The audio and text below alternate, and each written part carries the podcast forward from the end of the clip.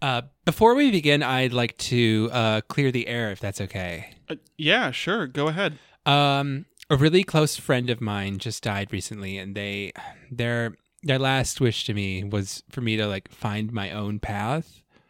Oh, I'm, And I'm yeah. so sorry. Like, go ahead. Oh yeah, thanks. Yeah, he never saw that steamroller coming. Oh, oh, oh, my God. so to find my to find my own path um you know i, I have to come clean uh six years ago i had a different had like a different friend pass away um and he was like really excellent person like a, a super good singer super angelic voice really smart engineer um just handsome as all get out. Everyone loved him really knew how to light up a room with his smile um like uh nobel peace prize winner um absolute just gem of a person like incredible body and like um super adored by his millions and millions of fans and followers um just can't really reiterate it enough like really handsome and really really great spectacular person He he sounds like a great guy. yeah he never saw that steamroller coming his name was jerome barbatsis Wait, wait, wait what? you may be familiar with him. Um, yeah, so that is not who I am. And in, in my grief, obviously, from losing such a stellar, amazing, wonderful, immaculate person in my life um, that everyone loved, but like me especially, I'm going to make it about me. Uh, I wanted to to take up his work, sort of carry on his legacy, and that was like the only way I could really cope with such uh, incredible, immeasurable loss. Um, so I grabbed his flattened, steamrolled face and wore it as my own. So you see, I'm really oh my God. that's right. I'm Tony and Emmy Award winning actor Bryan Cranston, best known for my portrayal of Walter White in the hit series Breaking Bad. I, I, I have so many questions. Really? I, uh, really? I, I, explained it pretty perfectly. I guess. Would you like some of my mezcal? Dos Hombres. I brewed it with Aaron Paul. actually, Mescal sounds nice. Oh, oh no, what's that? Oh no, not again. Wait, I, I don't hear anything. Oh no! No! It's a storm of buzz, and we're going to tell you about how we saved the world. This episode of Stormbuds, we meet a cute little kobold who loves his parents. We engage in an epic battle with the Warriors of Darkness, and we watch as Humpty Dumpty takes a big fall off of Baelsar's wall. Welcome to Stormbuds, everybody. I'm your Warrior of Light, Jerome Barbatis, and I'm joined by my fellow Warrior of Light, Alex Hambrock. Say hello to everyone. Hello and happy week before Thanksgiving. Uh huh. Yep. That's great. This isn't going to come out until. That's true. They're not going to hear this until after Thanksgiving. Thanksgiving. Cool. Well, now you know when we're recording it. Yeah, great. They. They uh, uh, I'm just. Uh, uh, I'm just at a, at a loss here. Here we go. There is so much we have to go over. So we are talking. I- we're talking. This is the. Uh, this is Stormbuds. Welcome to Stormbuds. We are a Final Fantasy 14 uh, recap podcast, and today we are recapping the main story quest content of uh, patches 3.4 and 3.5 and 3.55. So the Soul Surrender and the Far Edge of Fate. Well, uh, right off the bat, I kind of want to get get a gut check episode gut check. Actually, yeah, I got episode gut check. How'd you enjoy this patch content? um Five the- words. five words. Yeah, just make it fun. Five words. Five words that you to just summarize your opinion. Put you on the spot. Really good setup. Also sad. That's true. I'll I'll go. I'll go for it. Got rid of five MacGuffins.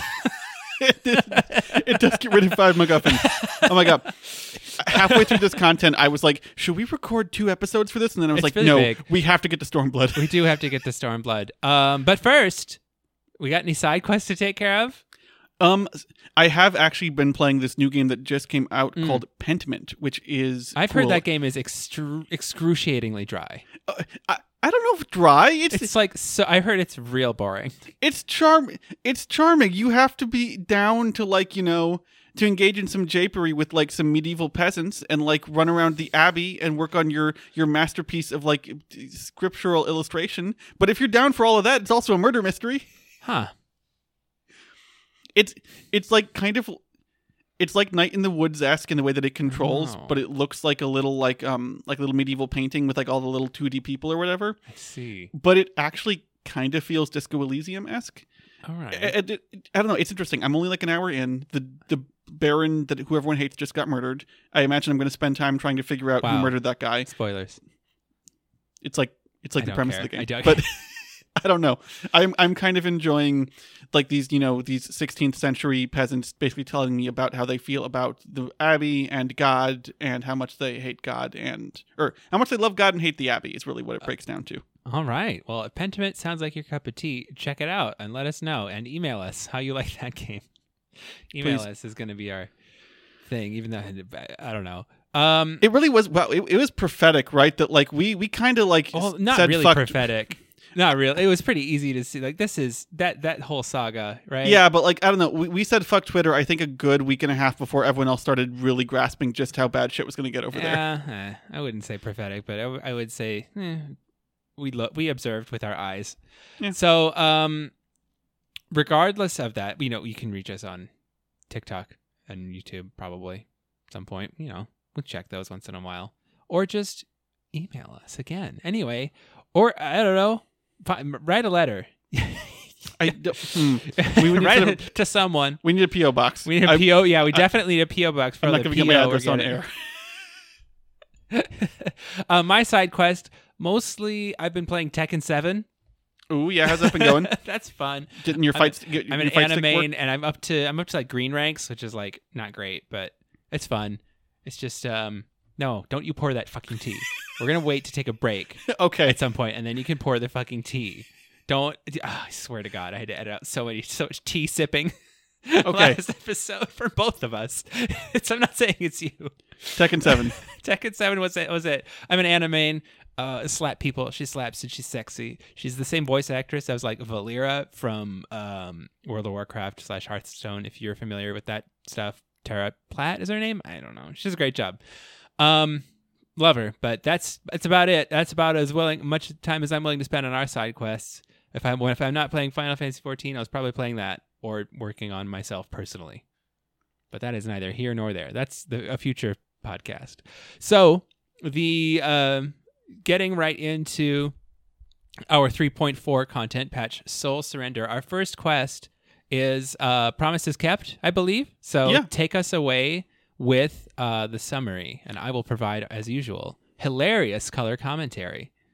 Yeah, well, so so I mean, Aymeric invites us to dinner. He's like, "Hey, a lot of crazy stuff happened. Why don't we, you know, catch up over over a meal?" Uh huh. And so uh, we, and there's even a fake out here. Not a fake out. Like as we're watching this meal happen, the butler pours the drinks in a really suspicious way. Oh yeah. And I was kind of like, "What are we? Is one of us going to get poisoned? Are we They're really focusing a lot on those drinks. They're like playing with our PTSD. Are we going to get to use like the the falling cup sound effect again? But Yeah, no. yeah. Anyway, no. Um.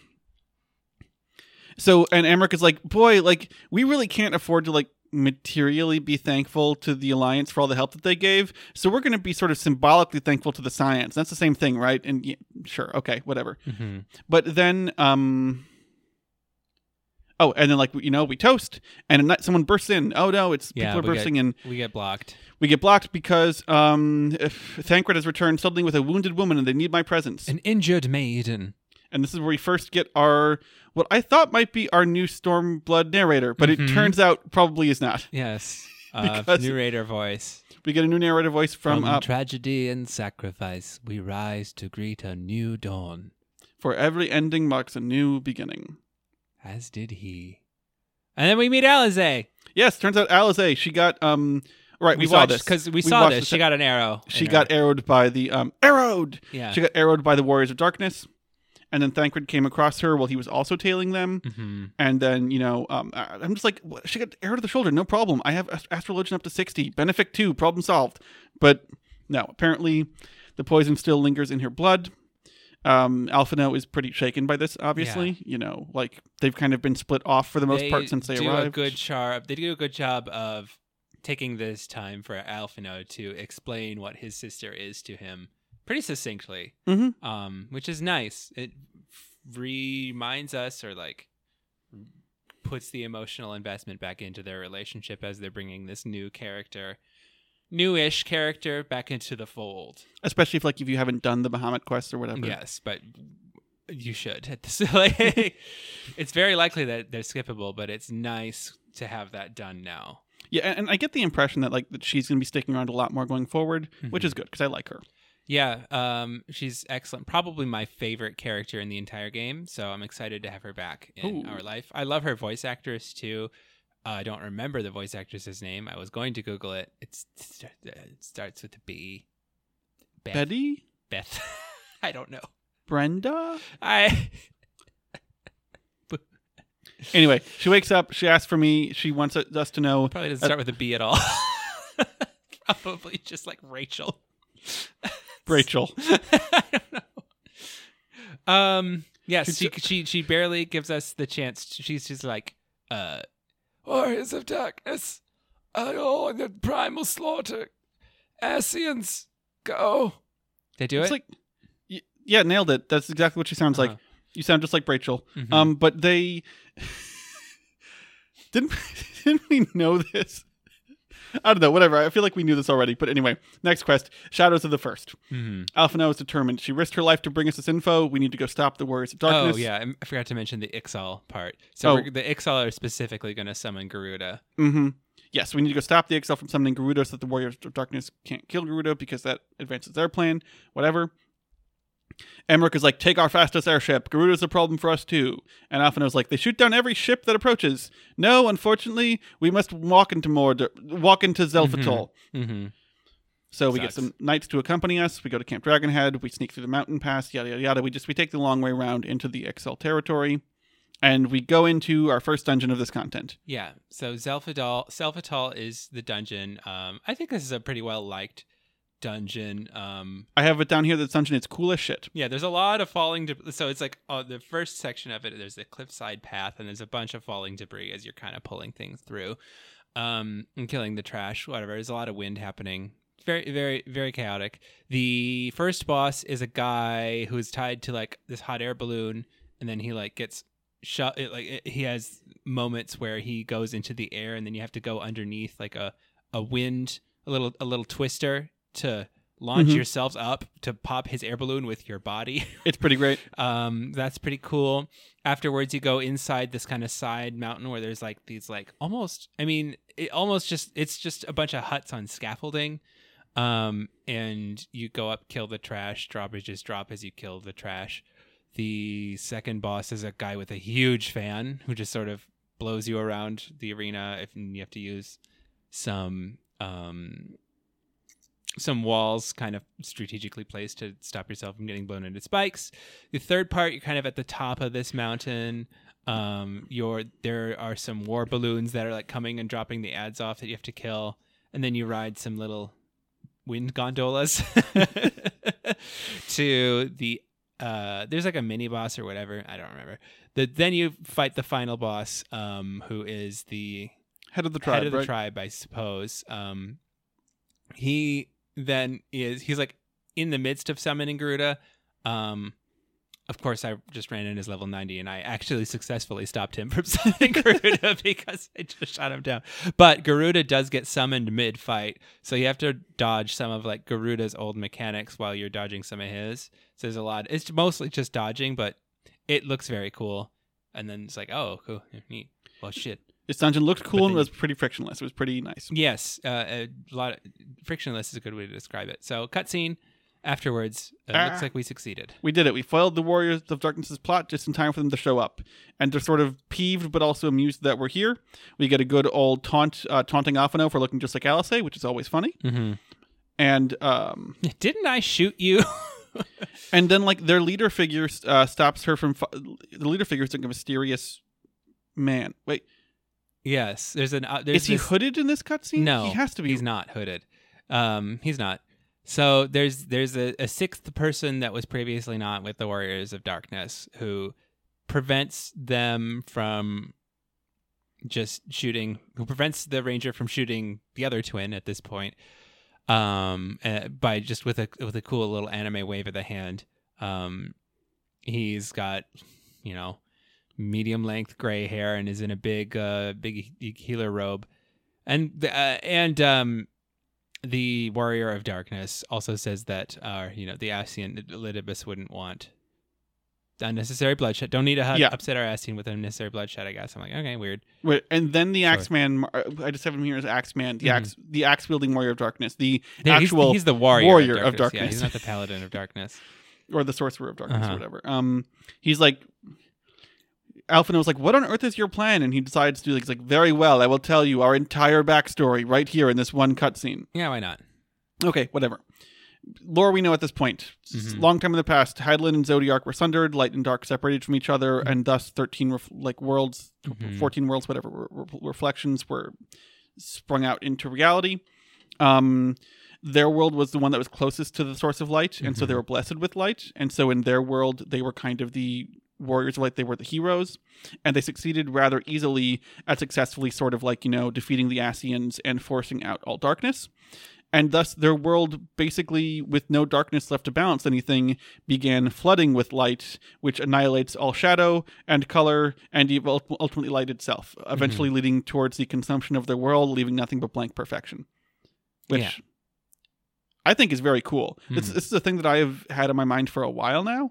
And if this is kind of where some of the plot stuff is heading, like pro- maybe not in Stormblood, but like I assume as we get more into this stuff in the later expansions, dealing with sort of the the fact like complicating the idea that light represents goodness and dark represents badness is something Mhm. that I'm always interested in. And the idea that like you know like like oh like no light is also sort of eradicating is is an interesting sort of angle to take on the power of Hydaelyn and the power and the powers at play here. Right. So to rectify that, they want to bring forth a calamity. They Yes. are of the mind that the calamity will rejoin. I mean, it is the ardor they call it, and then it will rejoin the first two. Um, to their, do they refer to it as? They call it the Ardor, and Uh-huh, like, and the, yeah. I think this is something the Ascians have told them. The Ascians have told them that if they help the Ascians out with their plan, the result will be the rejoining of worlds and the salvation of their own. Mm-hmm, pretty much. Um, And so, like, well, look, Hmm. whatever. I mean, if, if we got to doom this world to save ours, we're going to do it. yeah. So, you know, are, they're prepared to do whatever it takes. Are we prepared to do whatever it takes? And then they all teleport out. Yes. Boom. End of It's quest. smoke bomb. Okay, two sides of the coin. Next quest. We go back to we're like There that's, was a moment I wanted to highlight in that Mhm. last quest, though, actually, where the that sixth person just kind of stands there and stares for a bit, and then Ali says, "Like, if you have anything to say, just say it now." That's what he sounds like. Um, and then he doesn't, but he just like stares at us creepily for a second. At this point, do you know who that is? Did you know who that no, was? I had no idea who you had was. no idea. Okay, that's no, funny. I it, we'll, we'll talk about this reveal a bit later. I I enjoy it, and I'm also annoyed by it. We'll talk about it a bit later. Okay. There's You have no idea who it was. All right. no no idea who it was. That's funny. The um we'll see. Uh, so the next quest is two sides to a coin, if I'm not mistaken. Yep. Yeah. So we go back to check on Alice. Under Ishola's care, she's doing much better. Thancred thinks that the Warrior of Darkness story is bullshit, but Alphinaud has some more doubts about that. Mm-hmm. Why do they go about defeating primals? You know, to drive the beast people to summon stronger and stronger primals in order to escalate the chance of a calamity. Um, and Aymeric's like, look, this is going to be just a cycle of power answered with power in a vicious cycle. But you know, there's an obvious way to break the cycle. Engage with, like, or sorry, that's my commentary. It's not the game's commentary. Aymeric says power answered with power in a vicious cycle, and we have to stop the beast people from summoning all of Mhm. the primals. My commentary is there remains an obvious way to break the cycle. Just engage with them as equals and enter into agreements in good faith that you maintain. The asymmetry min- continues to be mm-hmm. maddening here. Like, just. This is a. I don't know. It's a theme I'm not sure this game's ever going to fully grapple with, but I just. I'm just like. You keep treating all of these peoples like shit and then acting surprised when they keep summoning primals. Mm-hmm. This is a problem of your own making. But the Ascian plot appears to be that once it becomes clear that all the old gods are useless, they will um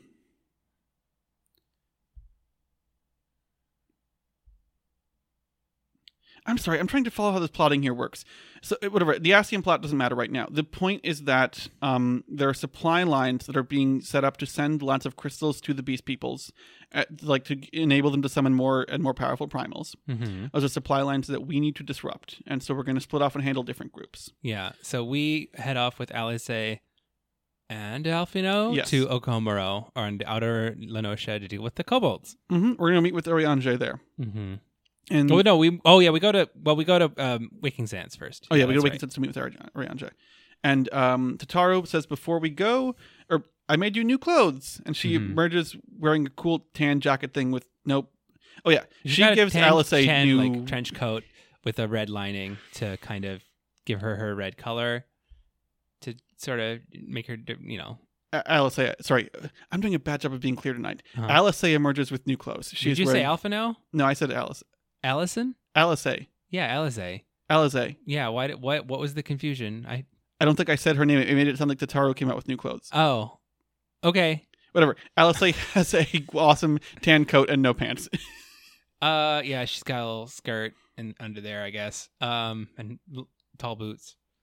Uh. She's got a little leg showing. Sh- Good. Good for her. And she keeps saying things like, sorry I was useless before and sorry in advance if I fail you. I'm like, girl, have some confidence in yeah, yourself. she'll figure it out.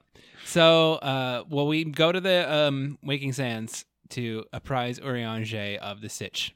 hmm And he says he's heard of a plan to awaken. He's heard of a plan to awaken Titan again, and we need to be off. But right as we're about to go, Alice says, How the fuck did you know that? "Yeah." She's like, "Is there anything else you want to say?" She he was actually yeah quite he's quite brief. he's terse, Mhm. and he's normally quite verbose. She's like, she's suspicious of him, but um. She's like, okay, well, thanks for the info. While we're gone, can you research this ardor thing they're talking about and how it's supposed to break down world barriers and all of that? And she's like, May- I mayhap- guess, may- yes. Mayhap consult the Jaren Oracle. Yes, the Jaren oracles.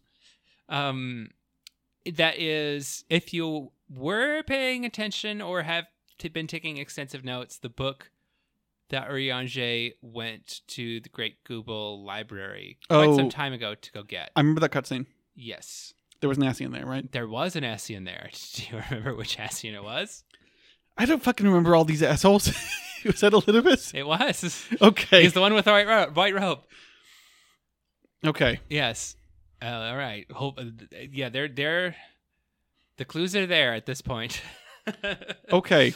The unlikely allies is the next quest. Okay. The kobolds of U'Ghamaro, they've been more aggressive lately.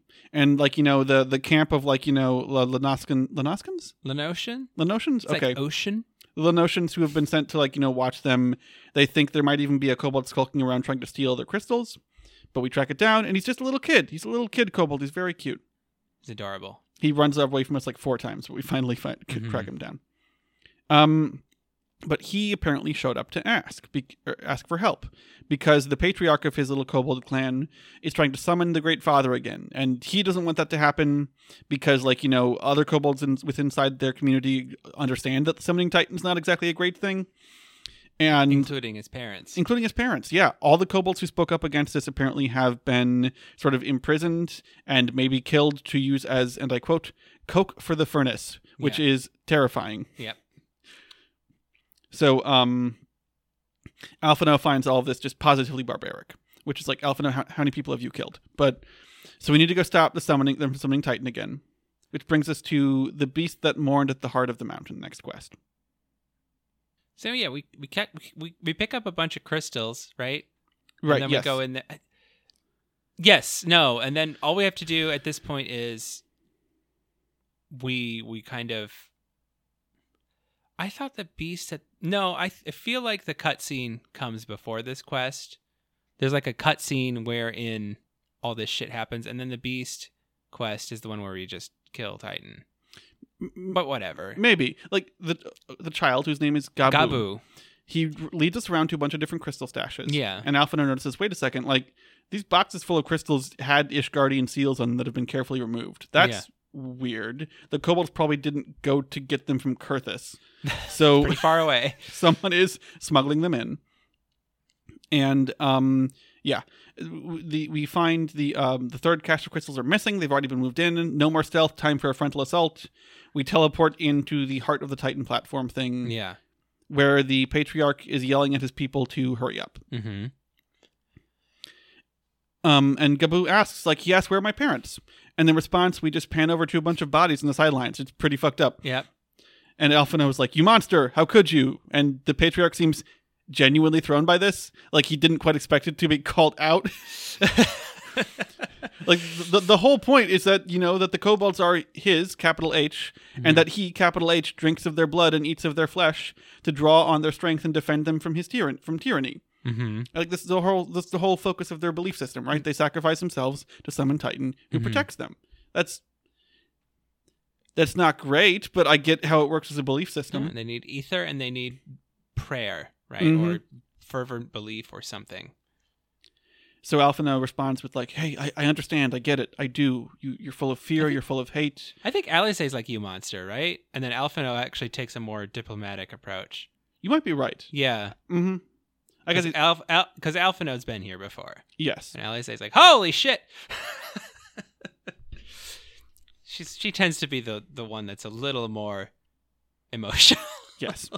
Alphinaud here is saying, like, look, you would do whatever it takes to deliver your people from despair, but in pursuit of this, you have sacrificed those you wanted to protect. Renounce this course. And then the patriarch just, just yeah. Oh, The- the he most- rips into him. the most. I am glad someone has finally said this. He says, and do what? Make another piece to be abandoned at the overdweller's convenience? You are oath breakers, all of you. You are liars and betrayers. You take and you take, and when you have had your fill, you sue for peace. You propose that this time is the last until you grow hungry again, and then when we dare defend ourselves, you declare that this beast tribe cannot be suffered to live. Mhm. That our God drains the land of ether and brings only suffering and destruction to on all. You ruined your own lands, you will not ruin ours. he is correct about everything. Correct about all of that. Those are the things that do happen.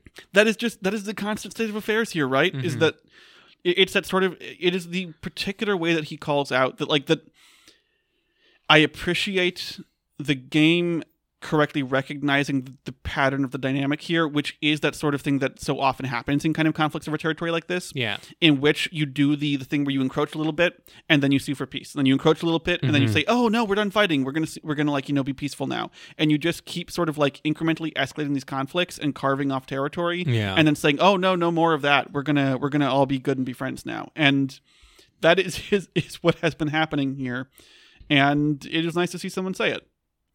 Absolutely. So he seems kind of thrown off from the whole summoning Titan thing. But while that's happening, yeah. Yeah, Gabu is trying to wake up his parents, and they fail to wake up, and he's starting to cry out in despair. And the crystals begin to glow, and then Titan's rock music kicks in, Uh huh. which is great.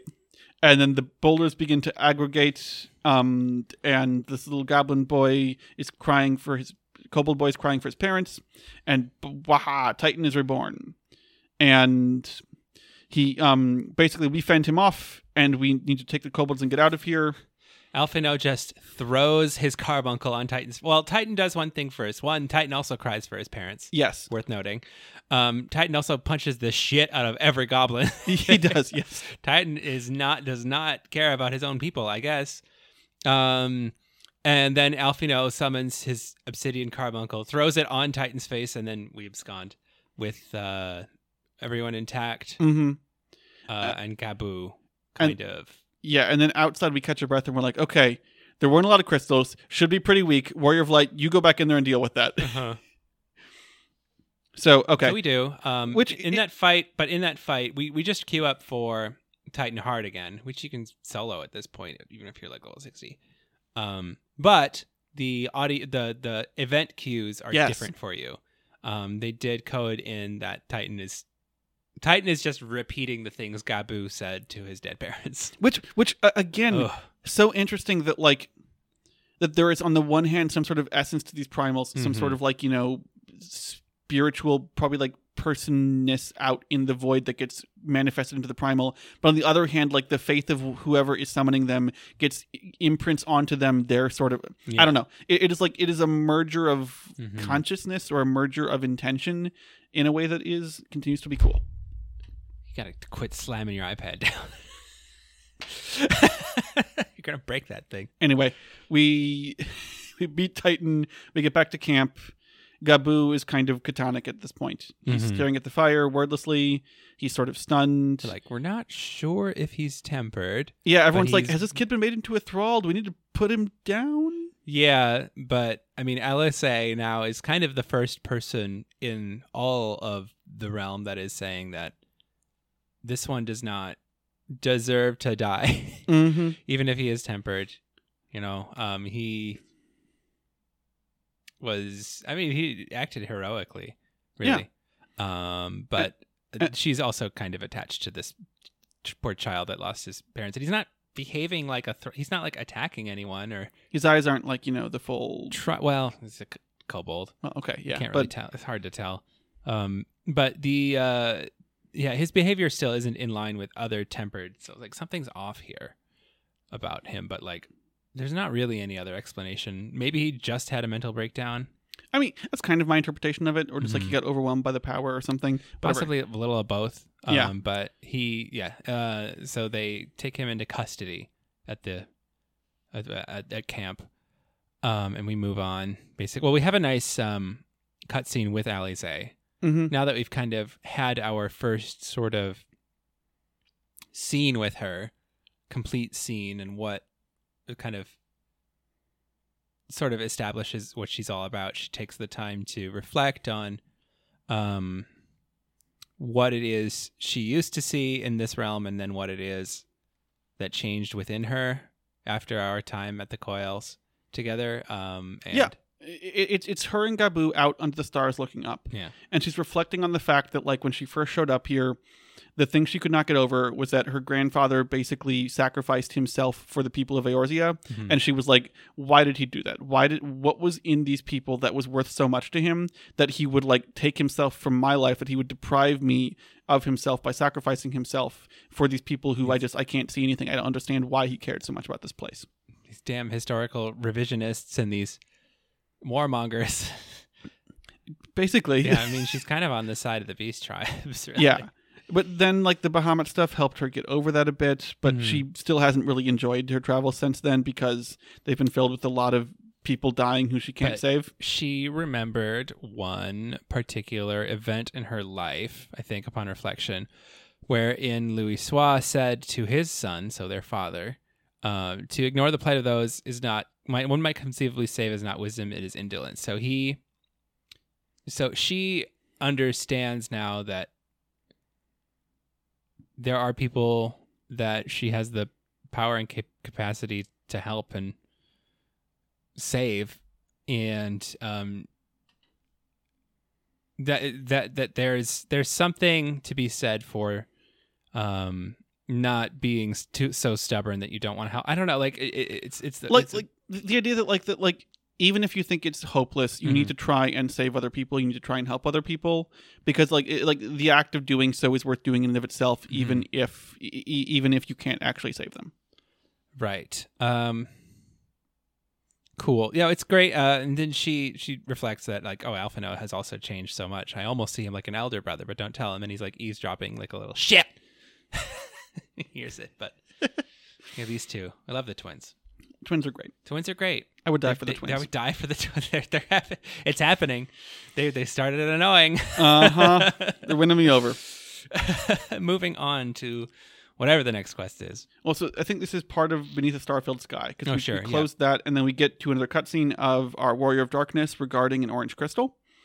Um, hi- the boss man, great. I, I haven't. Oh, boss isn't, it, man. isn't he talking to our our mystery? yeah. our mystery gray-haired man. Uh-huh. Yeah, he's like, "Why are you clinging to Mother's tainted gifts?"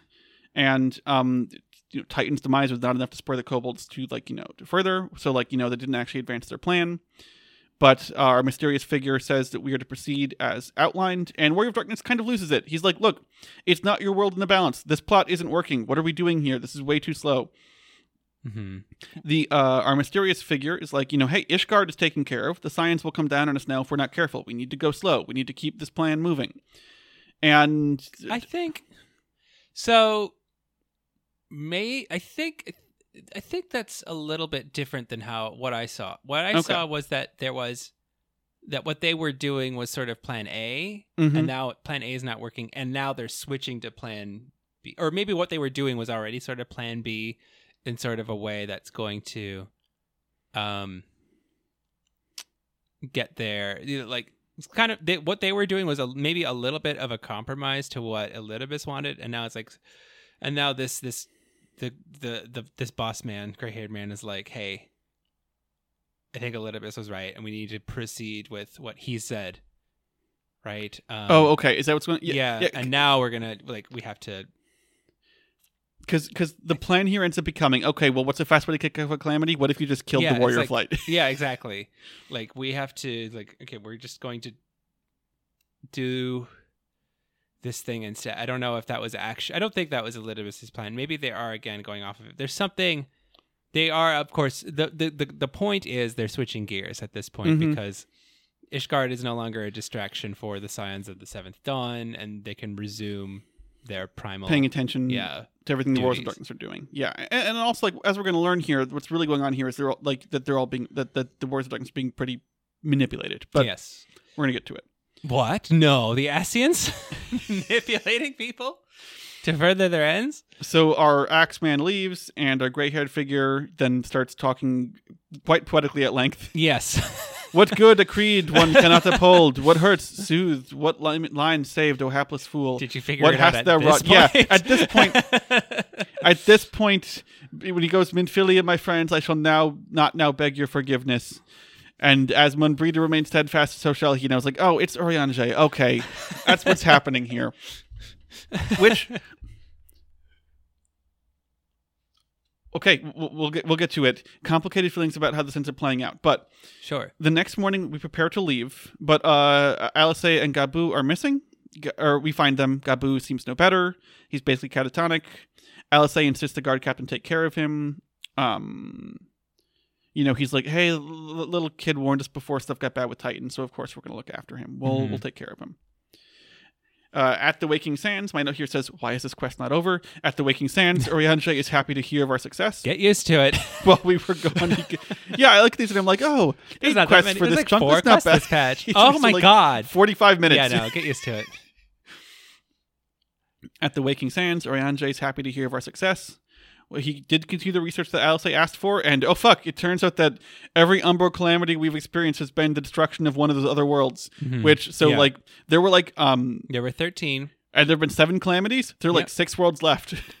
Yep. that's that's dark. Yeah. that's really dark. Yeah. And if the Warriors of Darkness succeed, everyone in. Oh, and so the actual thing the Warriors of Darkness are doing here, which I think they Mhm. know about, Yeah. is that the actual success of their plan isn't even to save their world. It's just to sort of to take their world out in such a way that everyone who's currently in Yeah, there so- will get raptured up to join the lifestream. Yeah.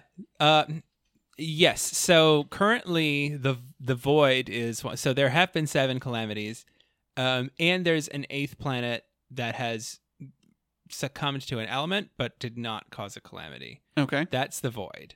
Um, if they so they say okay, if we don't, if Elidibus is like, oh well, you guys, we were trying to stop, we were trying to stop this this flood of light, and now you kind of fucked it up. But like, so now, so that's things. This thing is gonna self destruct, right? Mhm. If you want your entire planet to not be mindless light husks, mindless, you know, Bayonetta enemies, basically, um, then uh, you're gonna want to do what I say so that they get rejoined and Mhm. their their souls will move on. Yes. better Um, better yeah. their souls to rejoin the lifestream Horrible than to choice. be eradicated. yeah. Real bad choice. Uh, so yes, suddenly they become a lot more sympathetic. Yep. And then also, um, th- uh, this whole time, also they've been delivering crys- crystals to the Ala Mhigans, including to the remnants of uh, Royal, the Royale's network of spies. Oh, this is news that we get that Urianger tells us. So it's time for us to go find the resistance group that got the crystals, so that Alisaie can hear what they have to say for themselves. Thancred also found out about the crystals and also figured out it was the remnants of Royale's network. And Alice is immediately like, "Wait, did you tell anyone else about this?" and he did not. And so she's like, "Wait, so if you did the investigation and you found out about it, how did Urianger find out about it?" Suspicious, suspicious. Turns out they were both simultaneously investigating. That's definitely the most plausible explanation. Mhm. At, Little- at Little Ala Mhigo, she's like, "I don't know what's up with Urianger. Look, if if it comes down to it, I'll do what needs to be done." Mm-hmm. That brings us to when we were free. So we ask questions around town about the resistance and why they want so many crystals. All we learned is that there's a mysterious leader, the Griffin. Yep. He's a leader of the new faction of the resistance called the Masks. Yep. They seem pretty aggressively militant. Gundobald, head of the camp, tells us that remember that guy, Gundobald? Yeah. He tells us that the Griffin is going to soon deliver a speech at the sunken temple of Qarn, and we should go listen to ourselves. And I have a note here that says, "Oh my God, is this Papalymo? This would be so funny if it's Papalymo." Close. I was like, "Is that what they've been doing this whole time? It's like Kind of. lead- leading." You're very close. yeah, it, it's not. It's just some big dude wearing a white mask and a falcon hood. Mm-hmm. But you know, he he does give a pretty good speech. He's like saying, "Hey, look." In blindly overthrowing the King of Ruin in our homeland, we opened ourselves up for the Garleans to invade, and then we were forced to flee. Aren't you ashamed that you left your countrymen behind to labor, you know, um, there to leave them behind to labor until their backs give in and their breath gives out? Mm-hmm. We've abandoned them. He repeats this many times. He's like, look, the alliance is not going to act because there's no profit in this for them. It's up to us to, you know, take back our homeland because we have a power within us that is a power befitting our pride and righteousness. sure. Join us and we will give it to you, the means to unleash this power. Alphinaud is like, that's pretty ominous. And I do have notes here. Can okay, but what else should they do then? No one else is doing anything. Mhm. I get I get why if you are like a person living in Little Ala Mhigo, displaced from your homeland, and like knowing that everyone back home is living under oppressive conditions, you do kind of listen to the first guy who offers to do literally anything about it. I guess. Um, but like sometimes inaction is the only course of action because well, we'll find out. We'll find out. we'll find out what happens when they take action. Um, but at the end of this, we spy someone. yes, we do. We spy two people. Mhm. We spy Yda. We spy Papalymo. They're back. Yeah, and um, They they see us and they're like, "Holy shit!" what are you doing here? Uh, So we, we- were investigating the threat of uh, primal. what? because yeah, the crystals tell Amelcha, and they're like, "Oh, that's fucking shit."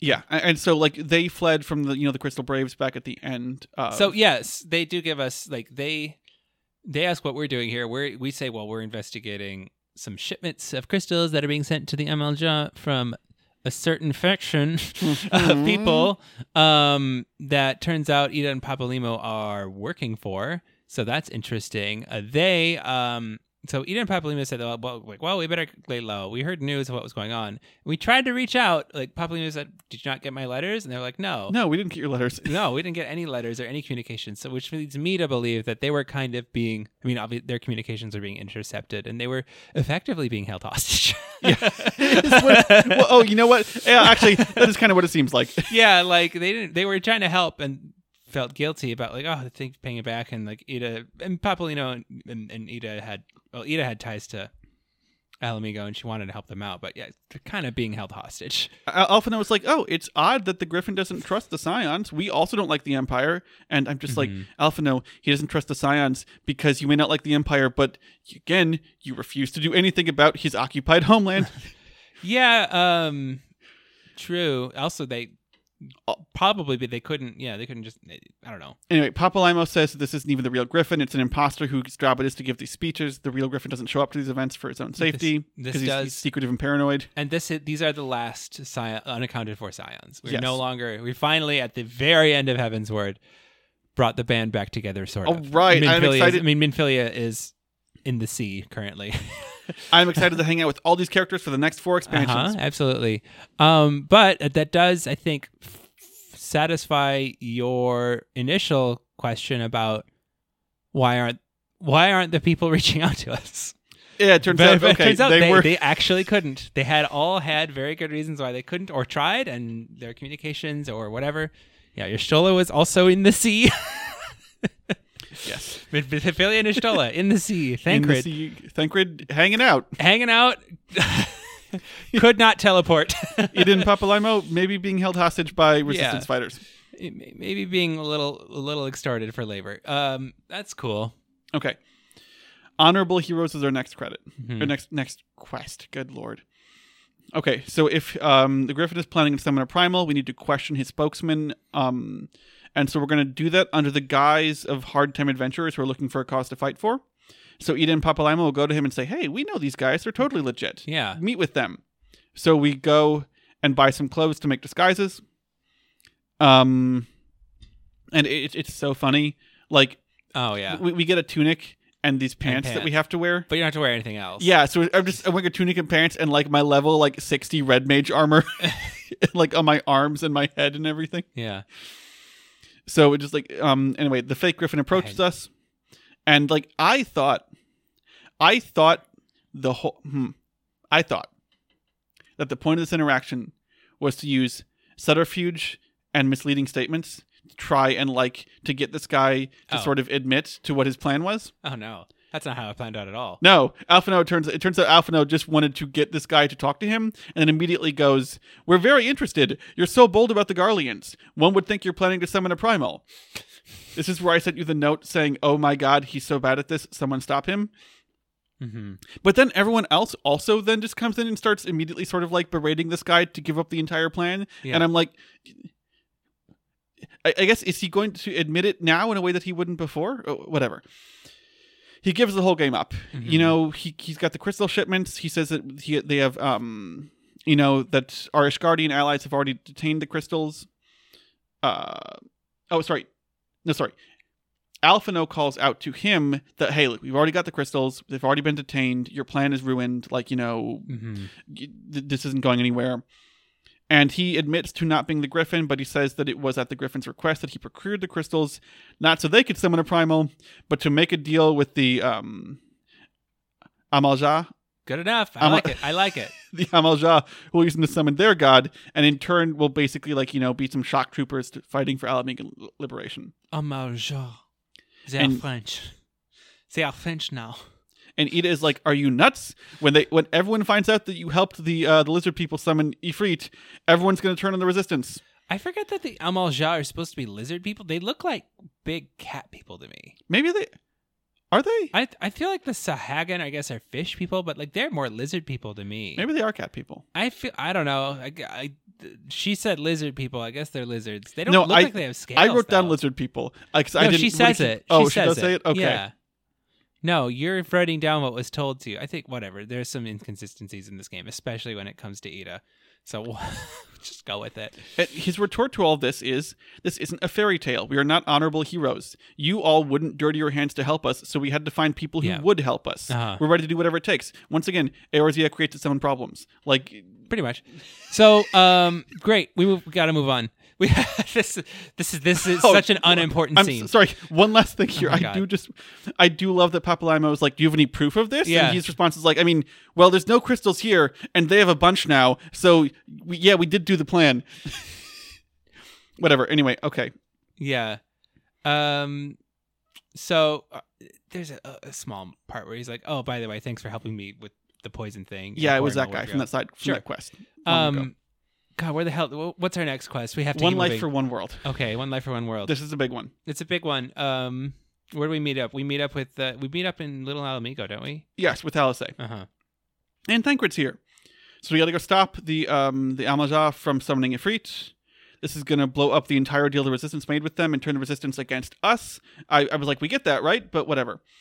The warrior of the gray haired mysterious man watches us from a distance and he says, They proceed as planned. The players assume their marks on the stage wreathed in flame. The curtain will rise, and the drama of which I am the author, God's forgive me, will be performed. The chance never ceases again. Sorry, I'm sorry. I get a cutscene warning here.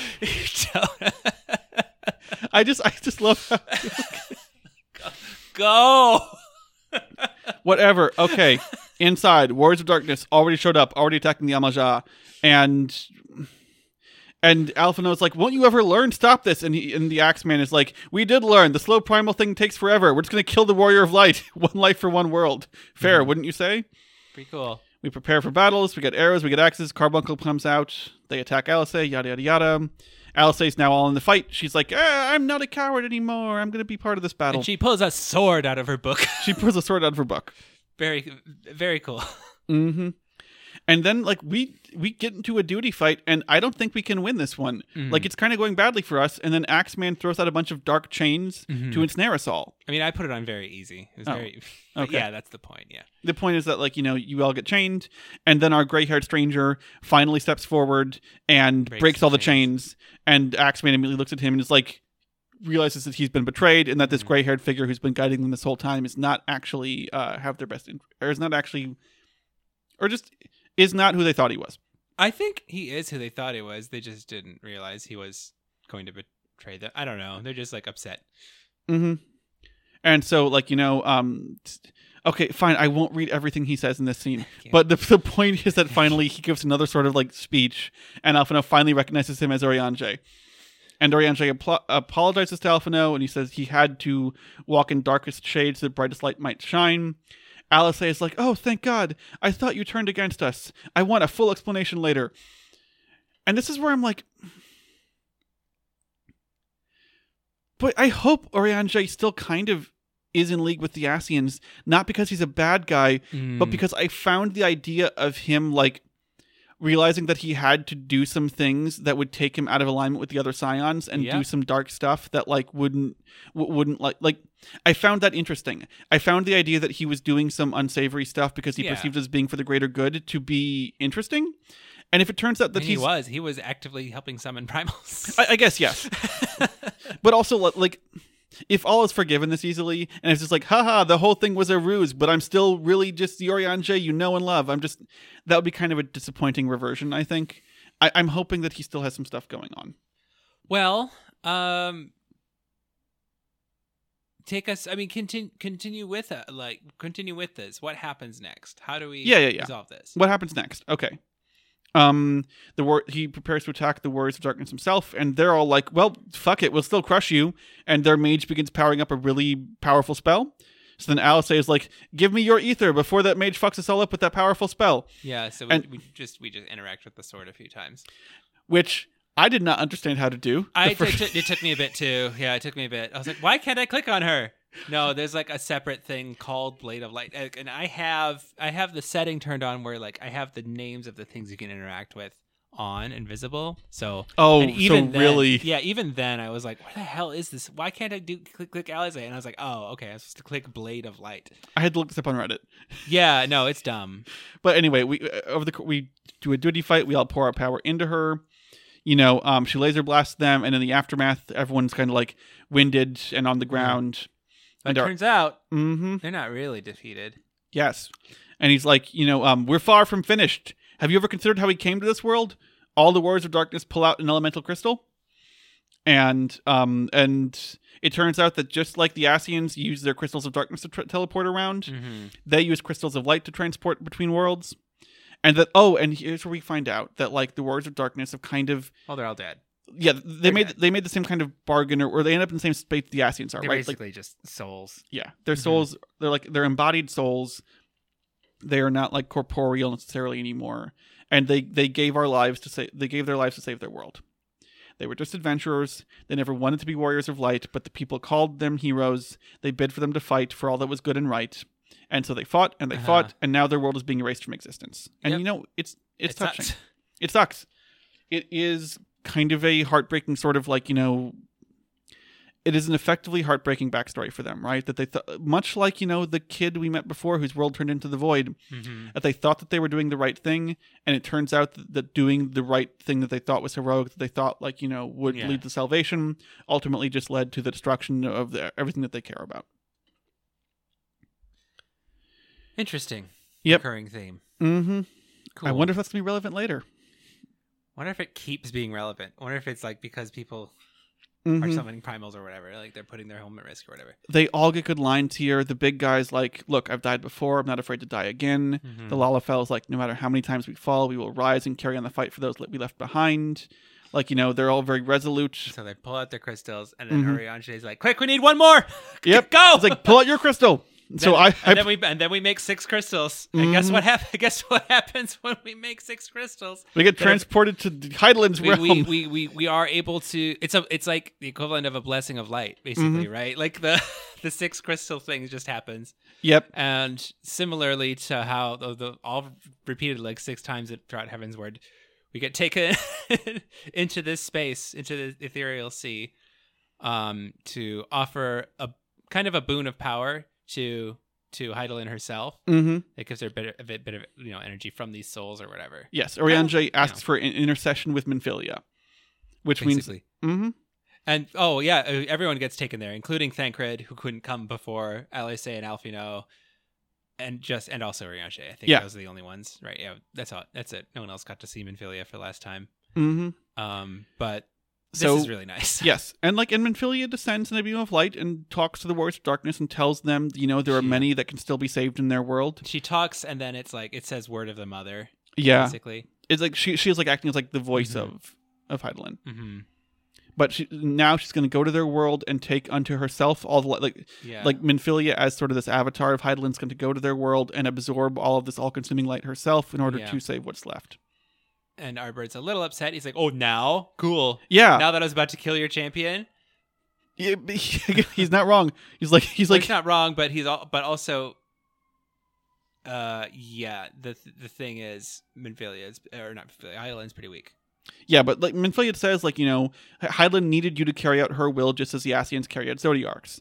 All this had to happen so that I could be her emissary. She has heard all of your prayers, and your world will not fall to the She light. literally can't do anything about it. Yeah. right now Mhm. until until until this happened. Until Urianger did what he did, she could Yes. not do anything. So and this is where Urianger like lays out the whole thing that we're like, look, I'll speed through it, but like he did the research, he discovered all of this.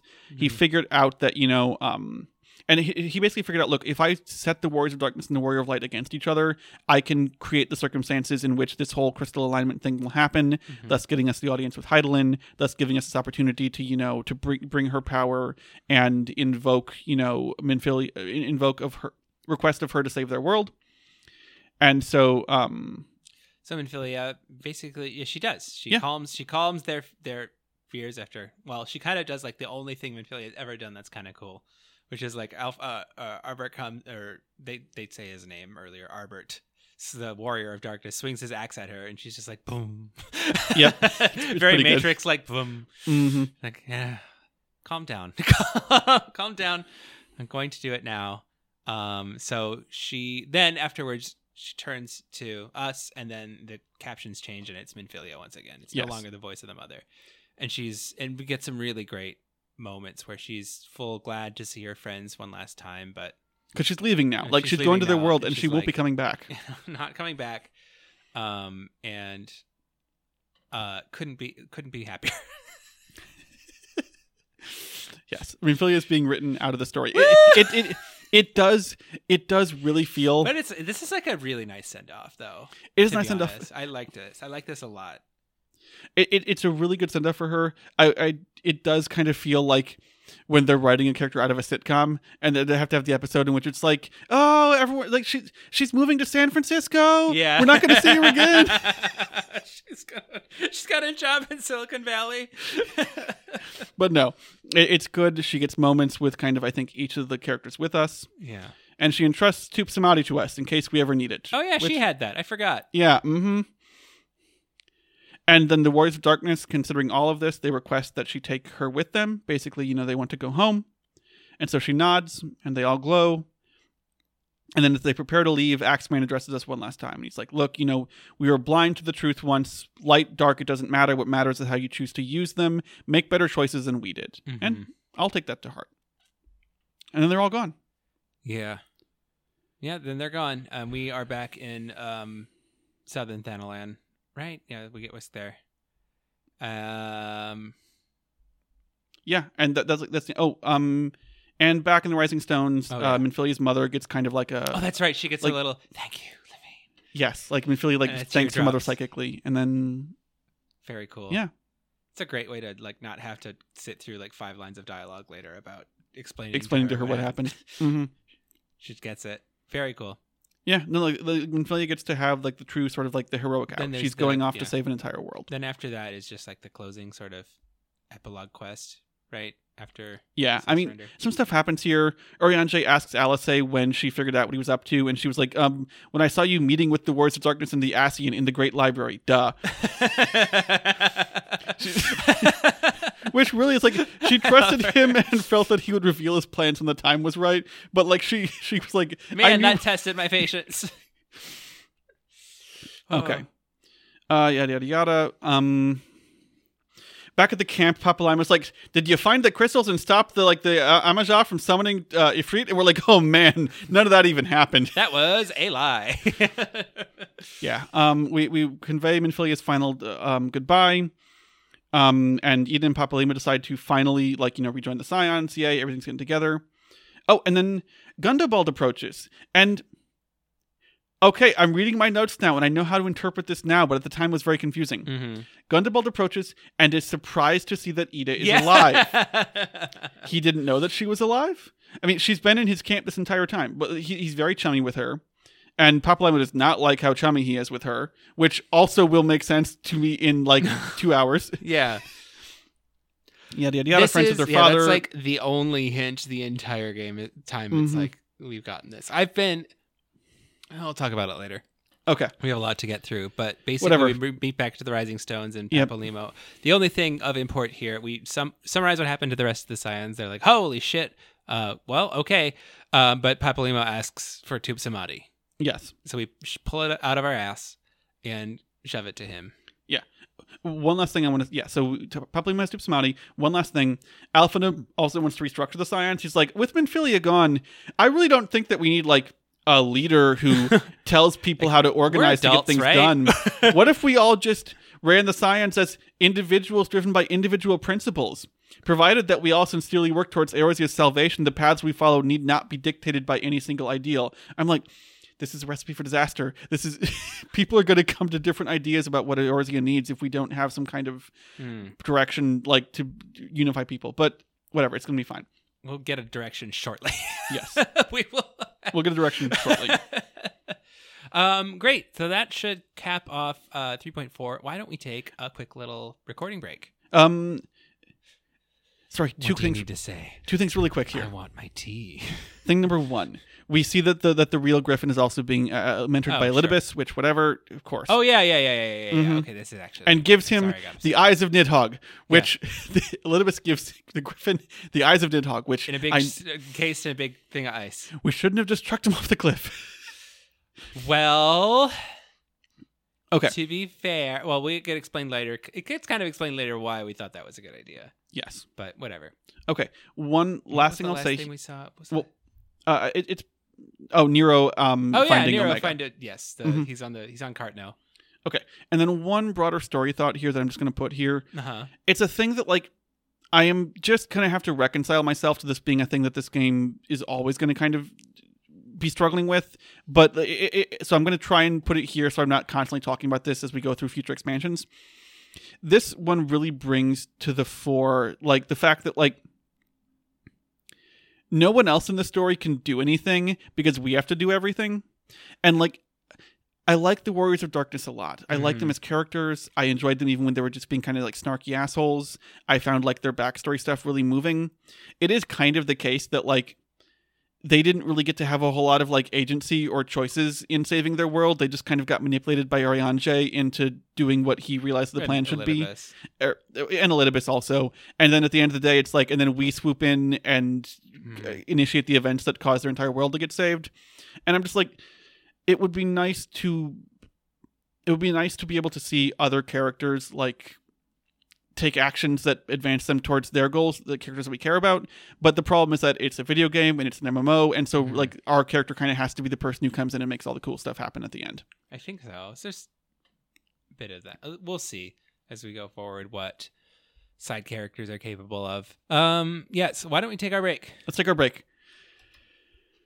Doing great. And we're back from our break. Tidings from Gyr Abania. That is the starting quest to 3.5. Let's go. Okay, I will no longer be reading from the script verbatim. Listen, you don't have to. Okay. So whatever. Um, meeting of the Scions. Um, it turns out that this whole not having any kind of leader figure whatsoever isn't working out super hot. So we should at least appoint someone to coordinate stuff. yeah. And Alice is immediately like, "Okay, so that's you, right, Alphinaud? Have fun."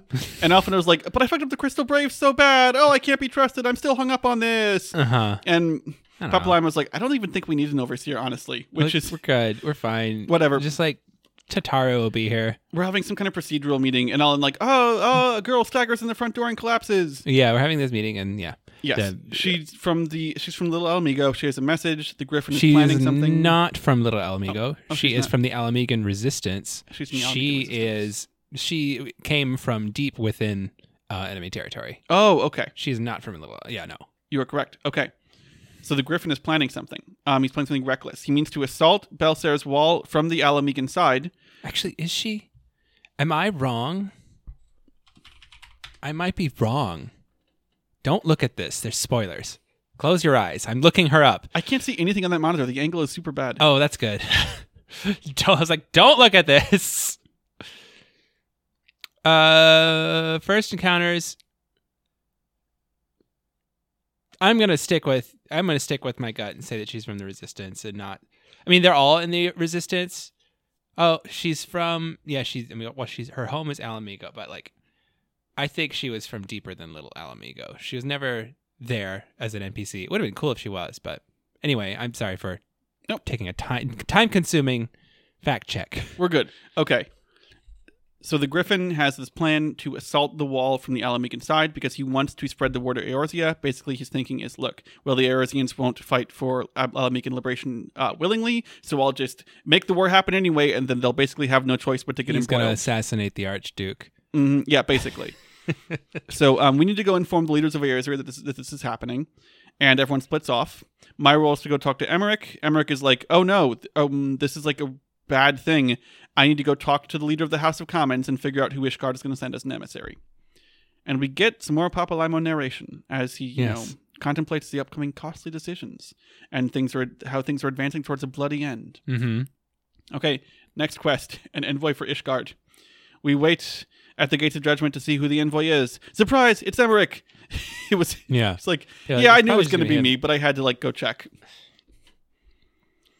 Basically, we, we do have to make a he, we do have to make a second stop at Camp Dragonhead for a kind of update.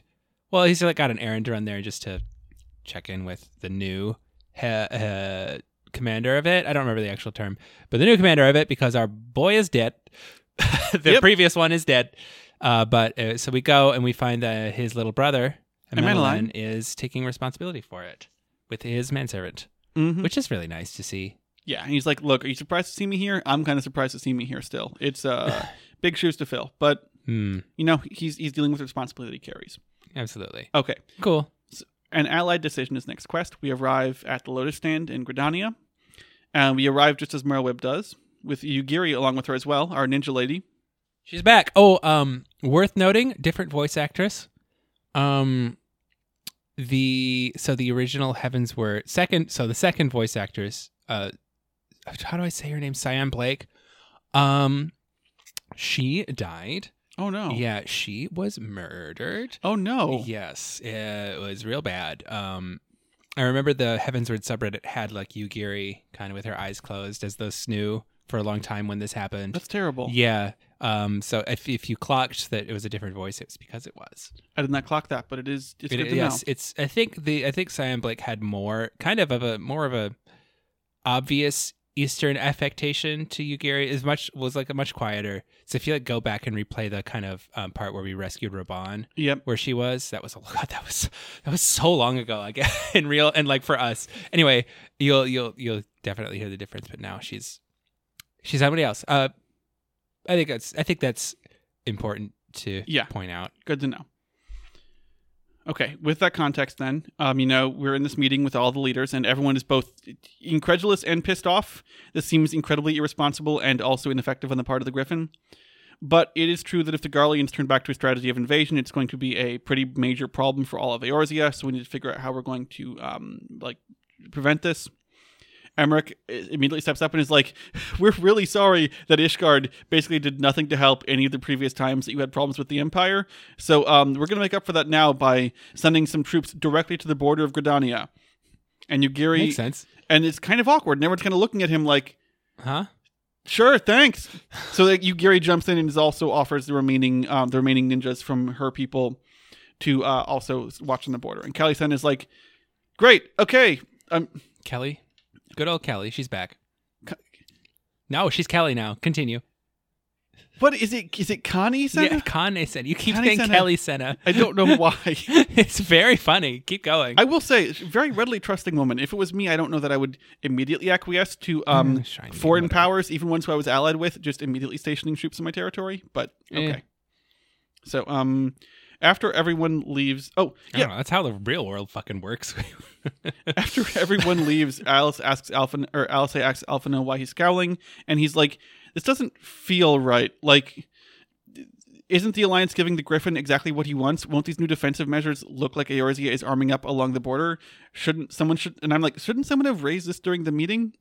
And Alfred was like, maybe there's Listen, some other. there are so many things I forget. To, I like, don't realize until it's way too late. but, but Really, too in my meetings. It's But- like, uh, also a thing that I'm like that doesn't come up here. Like, I get that the Empire is a hostile power. Are there no diplomatic channels? Is is there no emissary you can send to the Empire to be like, hey, uh, this guy's gonna We'll try and stage a false flag attack? we'll see. Like, there seems to be no communication channel with the Empire. Yeah, weird. Okay. Like the Empire seems sealed to outside communications, which is at least a little weird. Mm-hmm. Okay. Um I mean, yeah. whatever. The rest of this quest doesn't matter, just we get some color with Aymeric and Yugiri and stuff. Um they're gonna Oh, lead yeah. to, to Griffin Griffin on the wall. So, you know, um the whole alliance is putting a force in the Black Shroud in anticipation of Imperial aggression. Well, some of that color, I do. Fuck, okay. I know, but one there's just one thing that was very funny. Well, I almost considered it for an opening bit. okay. Um, was that like Yugiri was just like eavesdropping on them out of habit? She's like, oh, She sorry. was hiding behind a tree. It was great. and like I didn't notice anything, so I was like, ah. but that's about it. Continue. anyway and like so everyone's like putting forces near the black shroud in anticipation of like you know this whole thing kicking off and Edith's almost like look what if we just give the griffin what he wants what if we just you know kick the whole fight off and get things moving and Papalymo was like, "There's got to be some way to contact the Griffin and convince him to call Mhm. off this stupid plan." So this is where they they come up with the idea to use the tunnels that go beneath the wall to reach the resistance and try and talk to them. And so um, Papalymo's like, "I'll take care of it," and he just like, "Uh, yeah, and me too, right? I'm going to. You're not cutting me out of this, are you?"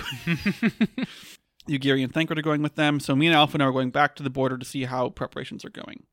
And then it explodes. Yeah, uh huh. And then it, we, then the yep, wall explodes. we get there and we meet up with Hilda, who's there from Ishgard, and she's Hi. like, "Everything looks great," and then all of a sudden, It explodes as Fighting- soon as she says it. fighting is broken up on top of the wall. There's a full-grown assault going on. Apparently, the Griffin made his move Yeah, really quick. go. Yeah, we gotta go in there. And it turns out they're also wearing um our colors. Yes, Grand Company colors. And turns out Alphinaud was right that stationing of a whole bunch of troops on the border makes it look like this was on purpose. Exactly.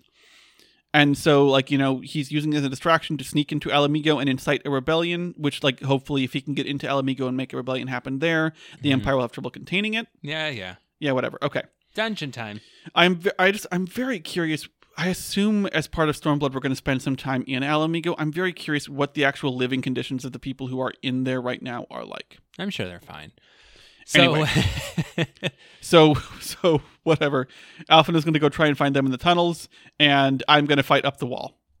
Okay, here we go. Dungeon time. Baelsar's Wall. Um, worth noting that this trash used to be really spicy. At the start, the Sagittarii put on spicy damage over time effects that you have to cleanse. You don't normally have to cleanse in dungeons, so just if you're healing it, fucking watch out. This is a dungeon guide now. Um, the first boss of this is uh, the was it the, the they all have such similar names. Magitech predator. I literally don't remember what this guy does. I think he does like a tank buster. Who cares? He's not not the star of this show. The next one is the armored weapon which is like a big spider tank. Um the the armored weapon has one mechanic where it's like you can't move. Don't move. You're gonna explode and but you like but it's really well timed because like you can't move for a bit and then it puts an aoe under you and Yeah, you're no, like, that got me oh i really want to move It, it got me. It got me. but no, you're just supposed to sit there and wait, and then, like, but otherwise, then you explode, and then the AOE goes off, and you take both, and yeah, It's kind of it's pretty clever design. it's very clever. Um, then this is like the really good part is after that, like you you have one little trash pack that you have to kind of solo, but then you can pull all the trash, rest of it, and the rest of the trash is just the the the soldiers in our our uniforms. And we meet up at the end, and we are met up with the Griffin, the final boss of this dungeon, the Griffin, who It turns out we review who pulls off his hood beforehand. Turns out it's just Ilberd. it's Ilberd. makes sense. it's Been that fucker again. I I mean, mean, makes sense. okay, the rhetoric, makes sense. the rhetoric lines up. Yeah, of course it was that coming.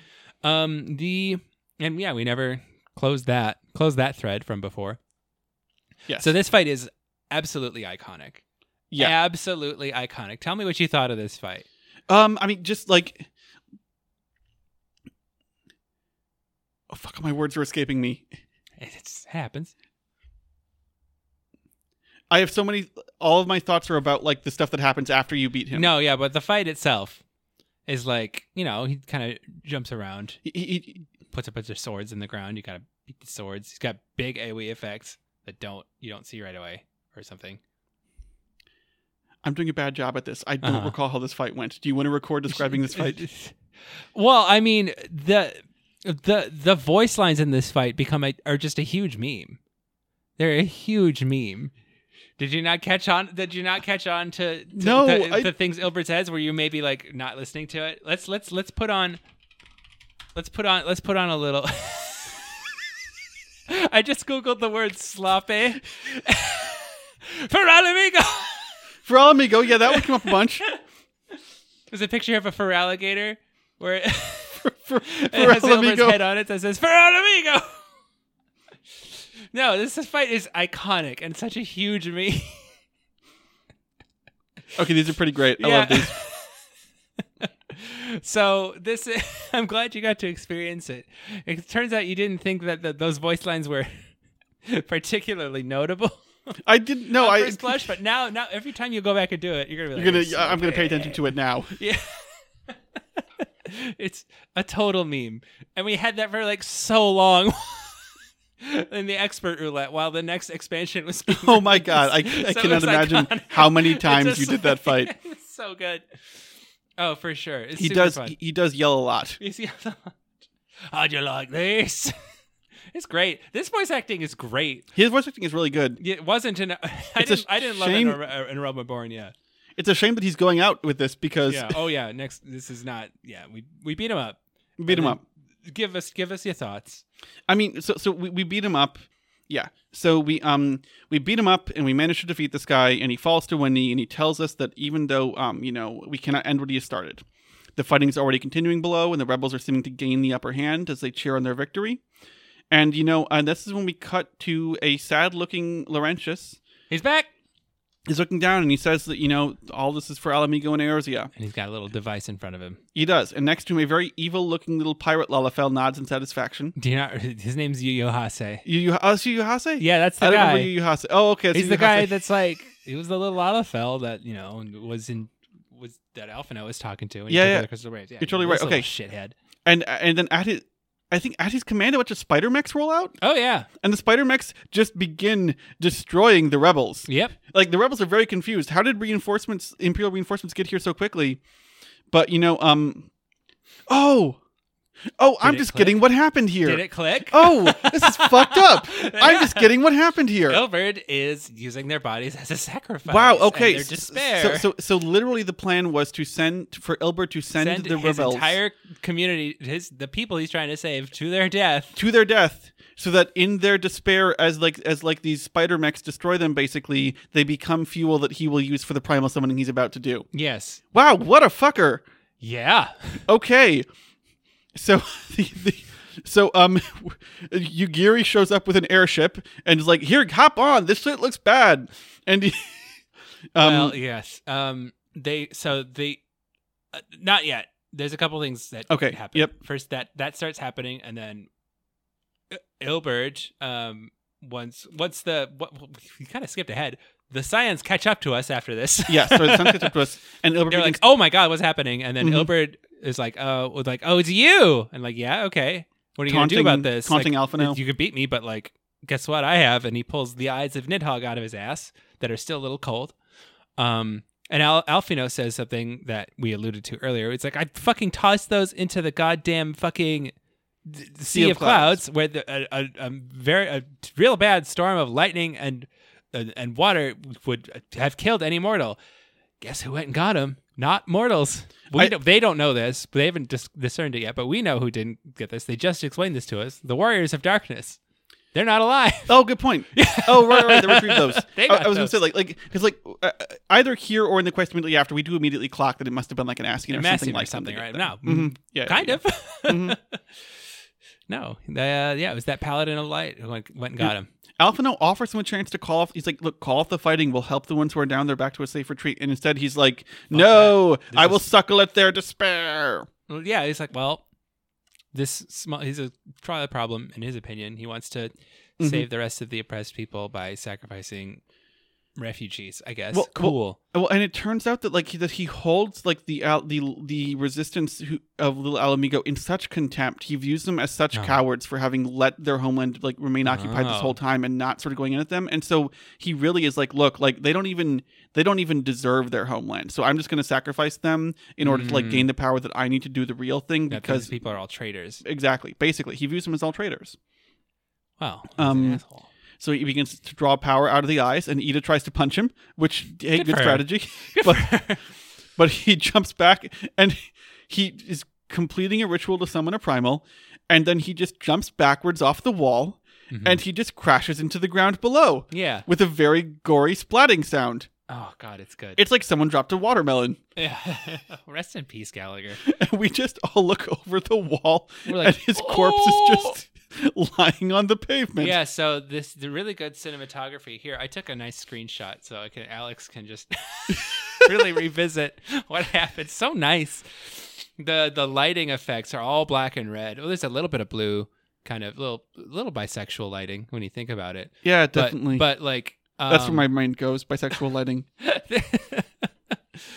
the um the scene is yeah horrific and the eyes activate and uh kind of a bee a, a summoning ritual has kind Yeah. of happened in the sky A big- real big one A big ether orb one we have not quite seen in quite some time mm-hmm. um and one person amongst us has has the salute has um and they have an idea Yeah. Papalymo steps forward um pulls out Tupsimati and Yda says something really and well he, he beckons us to I guess go or something get out of here and Yda says something really important um, that you did I, I, I guess you didn't clock the first time we'll talk about this later but she says she's like oh I've got a I've got a spell you know I've got a spell that Luis taught me and she says don't you dare Papalymo I know how that spell works Uh huh. so yes the spell he is about to cast uh, what is he kind of what are the kind of or operation of events at this point Okay, it's But, like yes. um.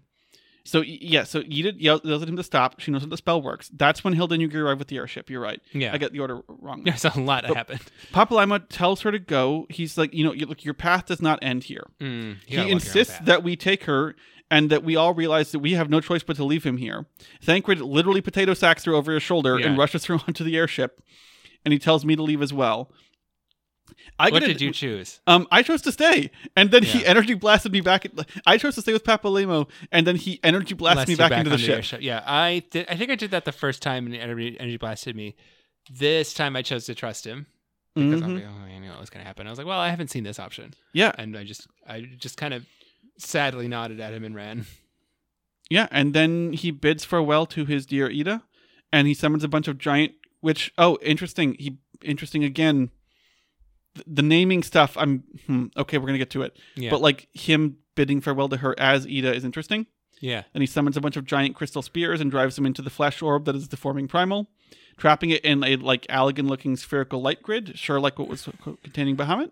This is definitely like, you know, this thing that Louisoix was doing earlier also. yes with And then mhm. and that's it. And the yeah the the camera pans to him. He says, "I I was ever I was ever." Let's see if I do you proud or something like that. I can't remember his actual final words. They're probably really important uh, and meaningful. I didn't do my homework. but the, the point is that he's he's like he is He is yes. He's definitely he definitely was the best student. He's the the oldest member of the Scions. He was forty two. Um, I think Urianger is like the next oldest at like twenty nine. He's twenty nine. Urianger is twenty nine. I I don't believe that. Final Fantasy is wild with ages. I don't believe wild. that. Urianger is 29. I don't That- think so. That man is in his 40s. That also. man is such a boomer. 29. Fuck off. Any, Fuck off. anyway, I looked it up. I was like, I know Pablin was the oldest. He doesn't look, he's just small, but like he's kind of wise figure. So, yes, um, you had some doubts as to whether or not he was actually going to be yeah. dead. Here, I was like, I thought this was going to be the kind of thing where like we all think he's dead, and then like I don't know, halfway through Stormblood's like his comatose corpse washes up on a beach, Uh-huh. and like we like bring him back to life or whatever. But the way they talk about it over the course of these next few quests, I mean, the way Yda said, I don't think so. I think Papalymo is really gone. well, yeah, no, Papalymo is very gone. Yda preempted this moment. Like she took that moment to say, uh, uh, because there was again only one person who'd cast it before, hmm and what happened to that person?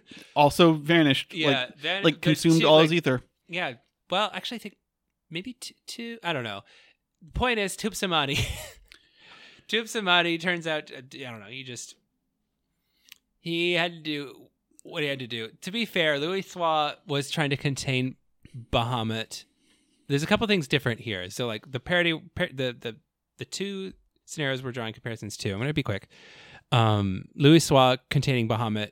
Um, he had a little bit more ether and time to prepare this spell than Papalymo did. Um, he engraved, he kind of like set up fake shrines to the 12 that the Eorzeans would just believe in so that he could then summon the 12 to Mm. cast this containment spell. Papalymo did not have that no, time. he didn't do any of that. He just so he immediately just was like, used his body. He used his life force to to do, and like, um, the primal is not quite as big as Bahamut, to be fair, but um, it's I think the second.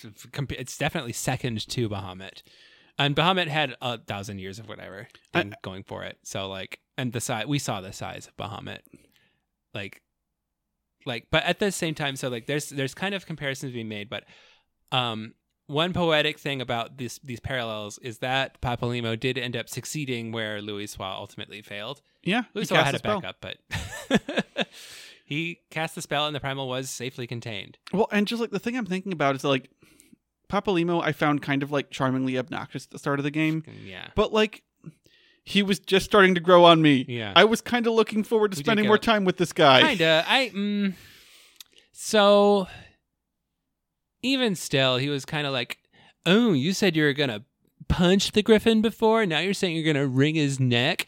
It would be cool if you made your mind up beforehand." I'm like, "Shut up! Okay, I hate this character."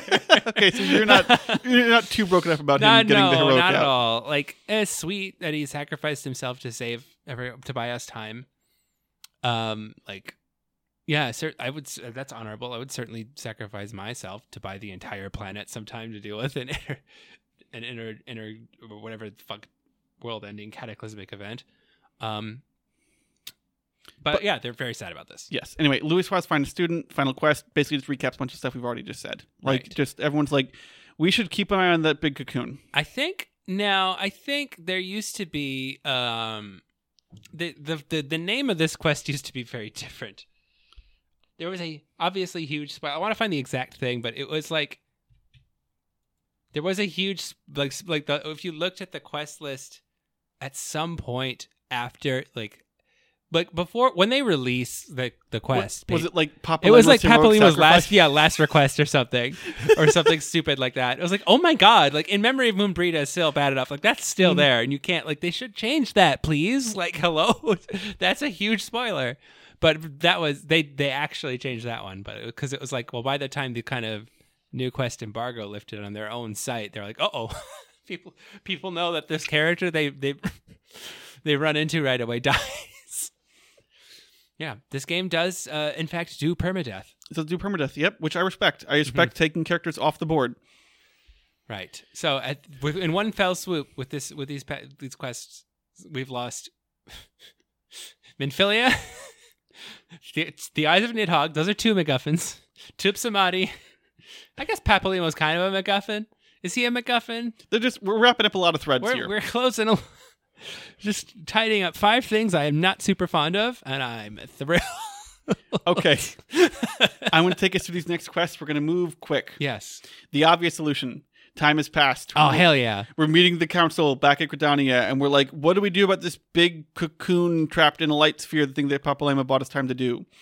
And while we're all talking about this, we cut to uh, Vesper Bay, where a One Piece character just shows up.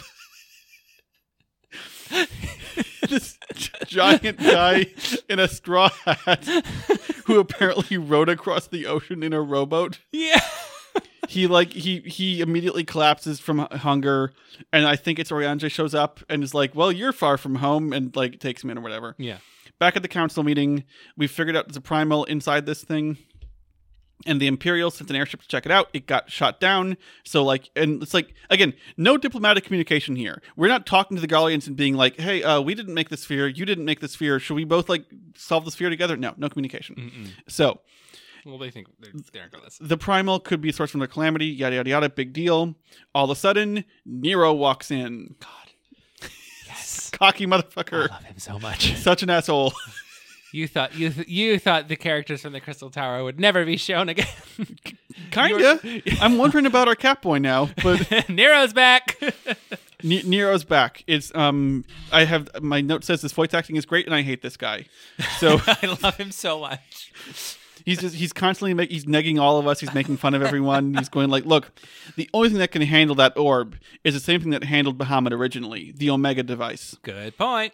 So you know, there's immediate objections to this. Chief them among them being, well, Omega is Great. What what happens when he does?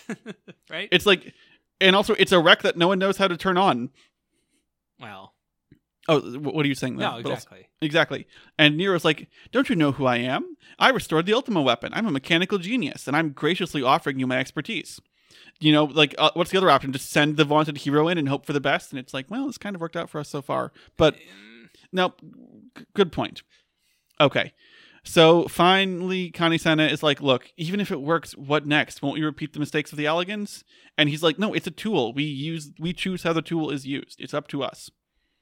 So, um, Sid is like, this didn't go well for the Allagans, and Nero Nero's like, the whole point of us being engineers is to prevent misuse. Isn't the point of your slogan freedom through technology? Like, we're we're all on the same page here. Let's just use the giant ancient Allagan robot to stop the primal. And they ask for my input, like, should we do this? Yes or no? And I'm honestly like, yeah, let's see what happens. yeah, makes a good point. so, okay. The council's like, okay, fine. Sid, Nero, you guys go off and try to activate it. And Yugiri, you go with them to kill Nero if you need to. Love that. You know, just in case. Look, if he's turns out to be still an asshole in a bad way, you can kill him. Okay, so the Greater Obeisance is the next quest. We're um, there's this bit here where like they make us like go to the airship landing and take the Excelsior back to the So Rising weird. Stones. Why? And I thought it was gonna be because like we're gonna get a cutscene mid-flight of us being attacked by something No, mid-air. it's just like we're now we're here. Like, why?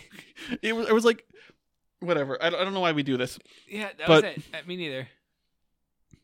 And we get back to the Rising Stones. Nero's like, "How primitive, aren't you? The Scions, no magic anywhere." And Tataru's like, "I've got a Magitech kettle. It's great." It's the best. Shut the fuck up. And he's like, whoa. And then walks to the other side of the room.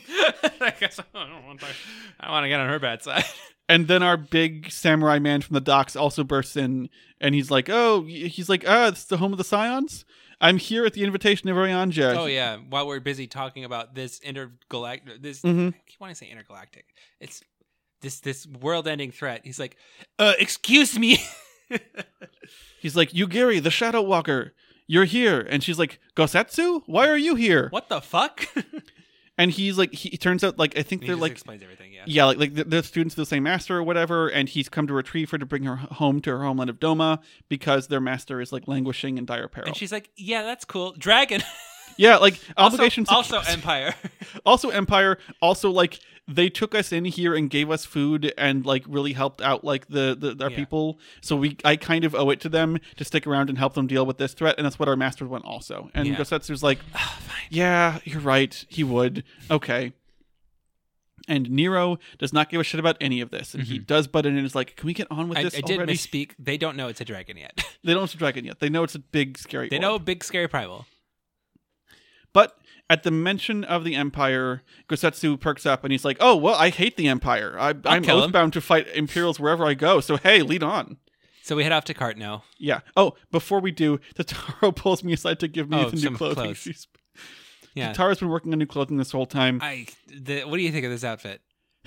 I look like a greaser crossed with an '80s businessman. It's real bad. It's real bad. No one would, in their right mind would wear this. it looks like a yakuza character. There, it's got a. Uh, it's like a white blazer with uh, a gray tie and a black undershirt. But Oh, I mean, you can dye it, whatever.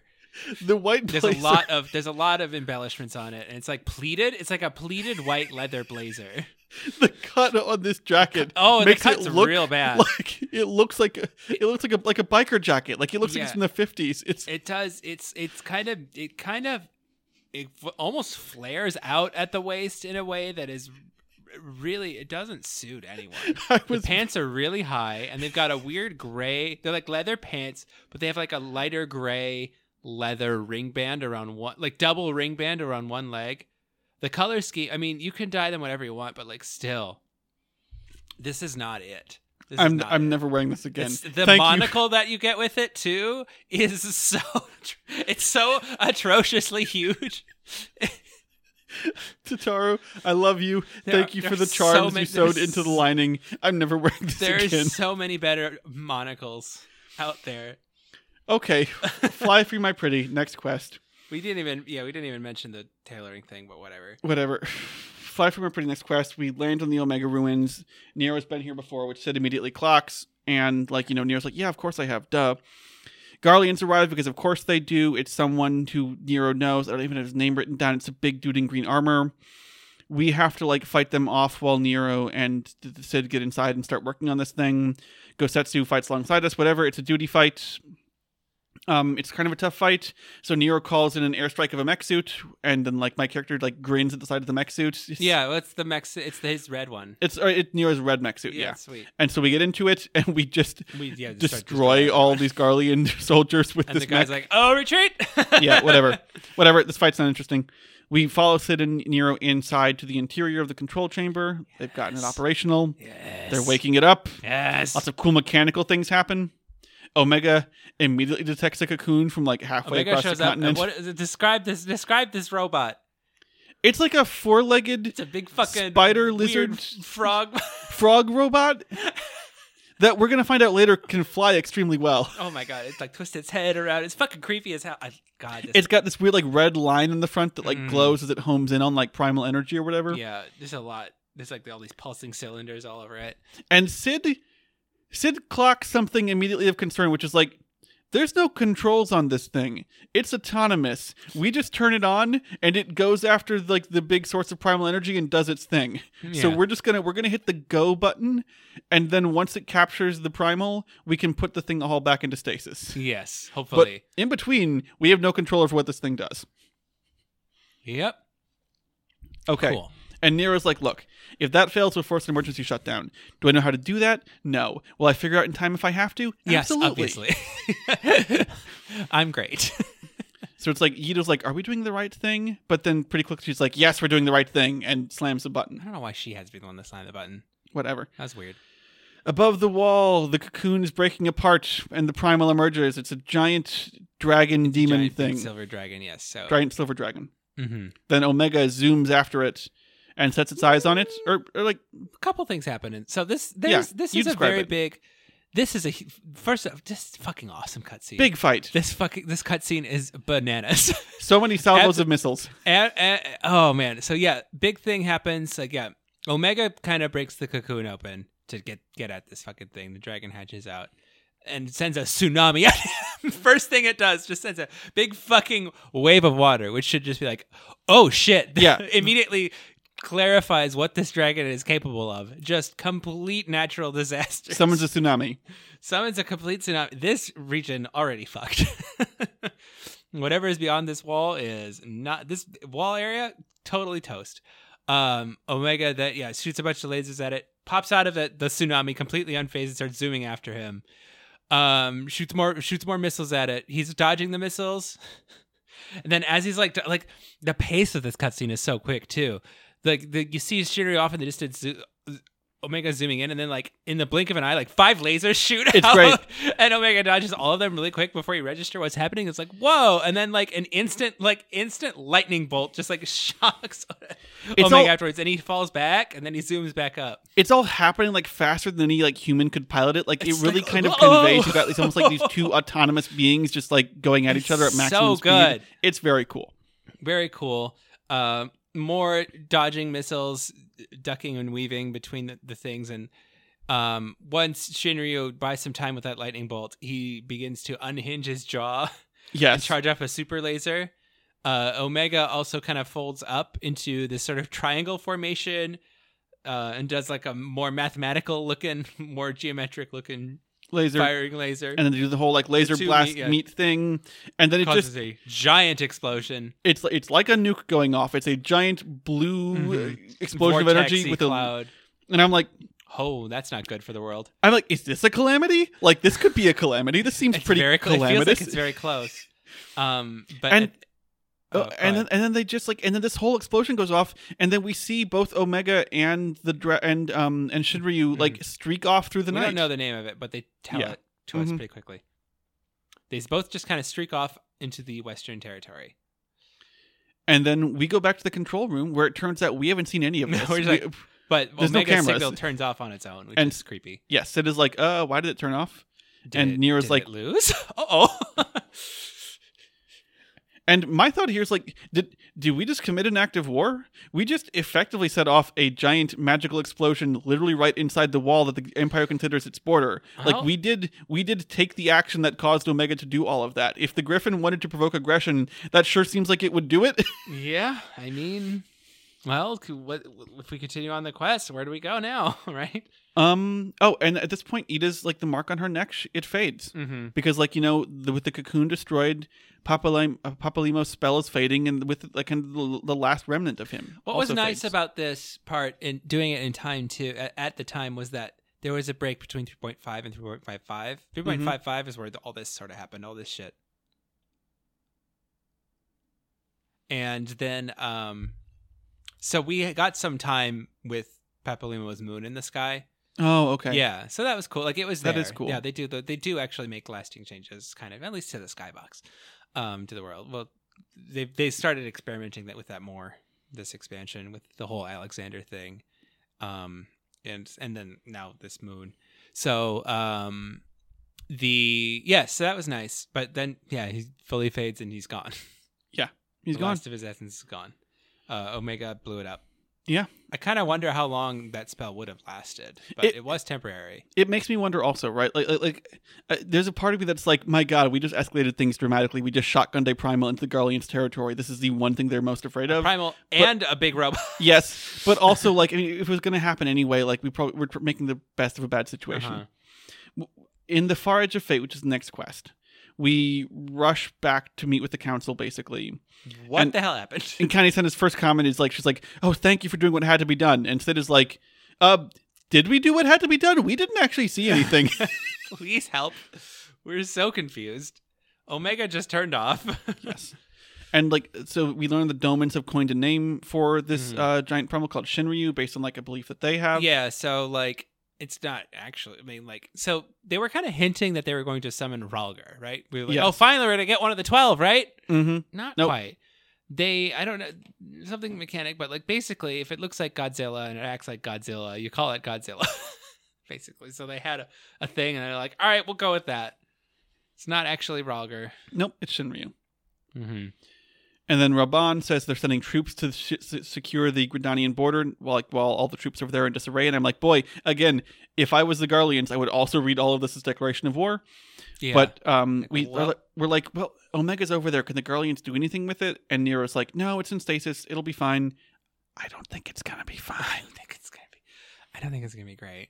No. No, but we well, at this point we kind of resolve though to Mm-hmm. Yeah, like like Get we're like, okay, there. we need to go make we're gonna need to go make allies inside the resistance that's inside Gyr Abania because we Mhm. need to like be prepared for the Garlean retaliation. and we need to fig- deal with that primal threat yes. that we Yeah, yeah, and so we all um so Alphinaud and I head up to these like to the watch platform to gaze upon what remains of the wall. Y'shtola and Krile are I have a note here saying Y'shtola and Krile are unharmed unfortunately. I think I meant to say are unharmed fortunately. wow, wow, wow, unbelievable. Whatever. And by the time that we get up there, you know, Yda's up on the platform as well, and she's reflecting on the fact that you know that with the light gone, all that's left of Papalymo is also gone, and that even though it, it was temporary, she still wasn't really ready for him to really truly have uh, have gone. And this is when she pulls off her mask and her hat, Finally, and I was like, "What is going on?" And we see her face for the first time, and she has very long blonde hair and very bright blue eyes. And she says that she can't hide in Papalymo's shadow anymore, nor behind her sister's mask. And this is where we get Yeah. all Here of her go. backstory. She was a child when the Empire marched in 20 years ago, and her father, who had been a fighter against the Mad King, you know, um, also went off to fight the Garleans and never came back. Her sister was also like you know a resistance fighter, and she was strong and she was kind and she always knew what to do and she and like and her she always looked up to her older sister. And when the Garleans came, or sorry, um, and then when the Garleans came and her father disappeared, you know what she remembers after that is that she and her sister were just running, running, running until they reached Charlian. And that's this is when Y'shtola drops like you know the big reveal, which is that she always knew. Y'shtola's like that's why you took her name, isn't Yeah, it? Everyone knew except Yeah. us. It turns out Some that sorry, go on. Yda is not actually Yda. Yda is Yda's younger sister. And, you know, Papalymo basically convinced all the rest of the Scions to let her continue this charade because it clearly like was something that mattered to her was to take up her sister's name in her mantle. And but she finally comes clean and confesses that, you know, the the original Yda died six years ago on a mission smuggling refugees out of Ala Mhigo. And so the the character we've known as Yda this whole time, her actual name is Lyse.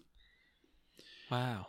Papalymo brought her her sister's mask, and she decided she wanted to be his partner instead. Like she wanted to step into her sister's shoes and play the role, and not because she wanted to become her sister exactly, but she just she didn't know who she was herself, and so this. Yeah, kind of neither did the writers of this fucking game. This is so stupid. This You is so stupid. Oh, I love this. You don't like this? How did you like this? There was n- there was one foreshadowing like two minutes ago.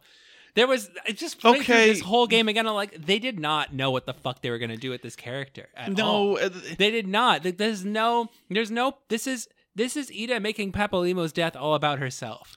This is. I hate this. No, uh, uh, okay, you hate this. I, I guess what I like is I like sort of like the the bit that I buy is sort of this active kindness of all the scions, kind of like seeing this that's- scared little girl yeah, and being like, "Yeah, we'll play along. We'll let her play but being her sister." do- they didn't actually. That didn't actually do anything with that. There could have Sure. had so many parts where like she was kind of slipping up, or like maybe she has borderline personality disorder or something like where she really was struggling with this like grief and identity thing, or like there's just if there was nothing. There were like a couple maybe moments where like Yda was like, I don't know if that's a good idea, or like it was just sort of like a broken clock is right twice, Okay. kind of thing. But like not really. Nothing. Nothing up until this point has. I like. I've been looking so hard too. Interesting that this is the moment where I'm kind of like okay with it, and you're so angry this about is it. so. I will. I still like Lyse. I think Lyse is a fine character. okay, I do not think the transition from Yda into Lyse is good. I do not think that this is. I don't think it's well timed. I don't think. I think it does a disservice to Papalymo's death because again, she's just making it about her. sure, I see that. Um, and she, which is like true. Like those Pep Papalymo's last words were to her, and like they were just kind of they didn't. They obviously didn't know what to do with these characters. They didn't. They didn't. No, they were making it up as they went along. Yeah, they kind of, they uh, and it didn't. You just didn't have to have this whole. This just didn't have to happen. I mean, in that context, like There was no. There was the only. They just wanted like a. This was a marketing thing, right? So Stormblood came out and like the cover art had this image of this beautiful blonde-haired, blue-eyed woman on it that we didn't really know who it was. sure, I mean, we kind of could have figured it out, especially if you were paying attention. And like, um, a while ago, there was like a crack in her mask at one point, and we saw that she had a blue eye. But like, so like some people clocked it, but they were like, hmm. And like the trailer, which we'll watch after this, like has her, her like in it prominently. So they like wanted this new character, right? But they had all these other characters to get rid of. So it just feels like such a horrible kind of like drafted it contrivance. on like, oh, it's been her all along. Yeah, but yeah. it's not. It's so unsatisfying. It's fine. Again, I think Lyse is a fine character. It's fine. Um, Okay. I don't hate her. I I don't like actively dislike her. I think that she does shit. Like uh, she is an actionable character that want that has motivations, um, and uh, a personality and like relationships that matter to other people, unlike certain other blondes. Uh, Wow, she's gone forever. She's not coming back. You She's- don't need to. I'm just saying. I'm just saying she's farther up on the tier list, but this particular moment is Uh, I've, I've I've I've said my piece. Okay, But, you said your is- piece. It is not. It is not foretold well. I- i- in that context of like setup for everything, I do. We talked about it a bit earlier, but Mhm. like, you're right. Also, they're taking so many MacGuffins off the board. I'm kind of hoping that like there's going to be a little bit less like you know constant just like following like where are the eyes of Nidhogg? Where's Tupsimati? Where's like I'm hoping that they're just getting a little bit out of that mode of like making you track all these weird little art like Yeah. weird little plot beats Weird other that side don't seem characters to, like- and whatever. Yeah. that they never seem to have a plan for. Right? That they always just seem to be like, and then it came Mhm. back. Mm-hmm. So we'll see. Okay, that is the scene that we get. The scene in which, like, you know, she's like, "Look, uh, whatever's happens now, I'm doing it as me. I'm doing it as Lyse. It's time to go liberate Ala Mhigo." the the idea just the notion that you would take on somebody else's identity out of grief and then not have that be a traumatic more a more traumatic Yeah. thing Okay. like you can't just like immediately being able to just decide because I- I somebody guess- else just because like somebody else died like oh it really happened right i'm Papalymo now I guess like, like, like, like she puts on a monocle and suddenly she's Papalymo. Like- and we're all like, all right, no, this. you know more of what's coming if she's not really like grappling no, with that's this. Not even like, what I'm saying. Like right now, it's like it's like such a such a 180. Sure. immediately. Right? she's like immediately just like, "Okay, this is who I am I'm now." least now. It's Mhm. like Okay, yeah. I don't know. Like, and everyone's like, okay, cool. like, wait, what? I don't know. I would not. Okay. Yeah. I mean, Anyway. This is basically the end. We have three short cutscenes here. I'm going to walk them through really quick. Mhm. At the end, Yugiri and Gosetsu contemplate, like, you know, um, he asks her if she regrets standing against the Empire, and she's like, nope, I've made my choice. This this battle continues. Um, to the east, to Doma. And then we get credits roll. Yeah. And then we get, thankfully, only two follow up cutscenes this time. One in which resistance members at the wall are scrambling yeah. before the Empire can rally. Uh, Raubahn finds Pippin, and Pippin says nothing will dislodge him. He's, he's so good, such a good boy. He's a good boy. And Raubahn regards the flames, and he vows to Ilberd he's going to finally take their homeland back. Yeah. No, So- not quite as not quite as lengthy as 2.55. No. Second cutscene: some Imperial palace, like you know, amidst many stone lions Hmm. and griffins, an officer approaches the viceroy, and he's like, "Hey, should we divert some of the resources to undertake reconstruction of all the damage that just occurred?" And the viceroy just just doesn't say anything, and he's like, "Got it. No. Okay." Got it. Sorry. Bye. And the viceroy says the coming days will be most interesting. And we see a shot inside the helmet of him doing a creepy smile. Whatever. Okay, that's the content. That is the content. What uh what co- good content mostly very good content kind of scuffed it the, the landing in my opinion. I'm glad you liked it. I mean, you liked it. That's cool. Okay. I mean, like character development is good. It's better than them not doing something with this character. And, and, like it, it retroactively like it re- the retroactive sort of like addition to the scions having like known it was her all along but kind of like playing It's- along I, I find it sweet okay I don't I just don't buy it. okay okay I just don't buy it. Like it would have been actually funny if none of them. like what?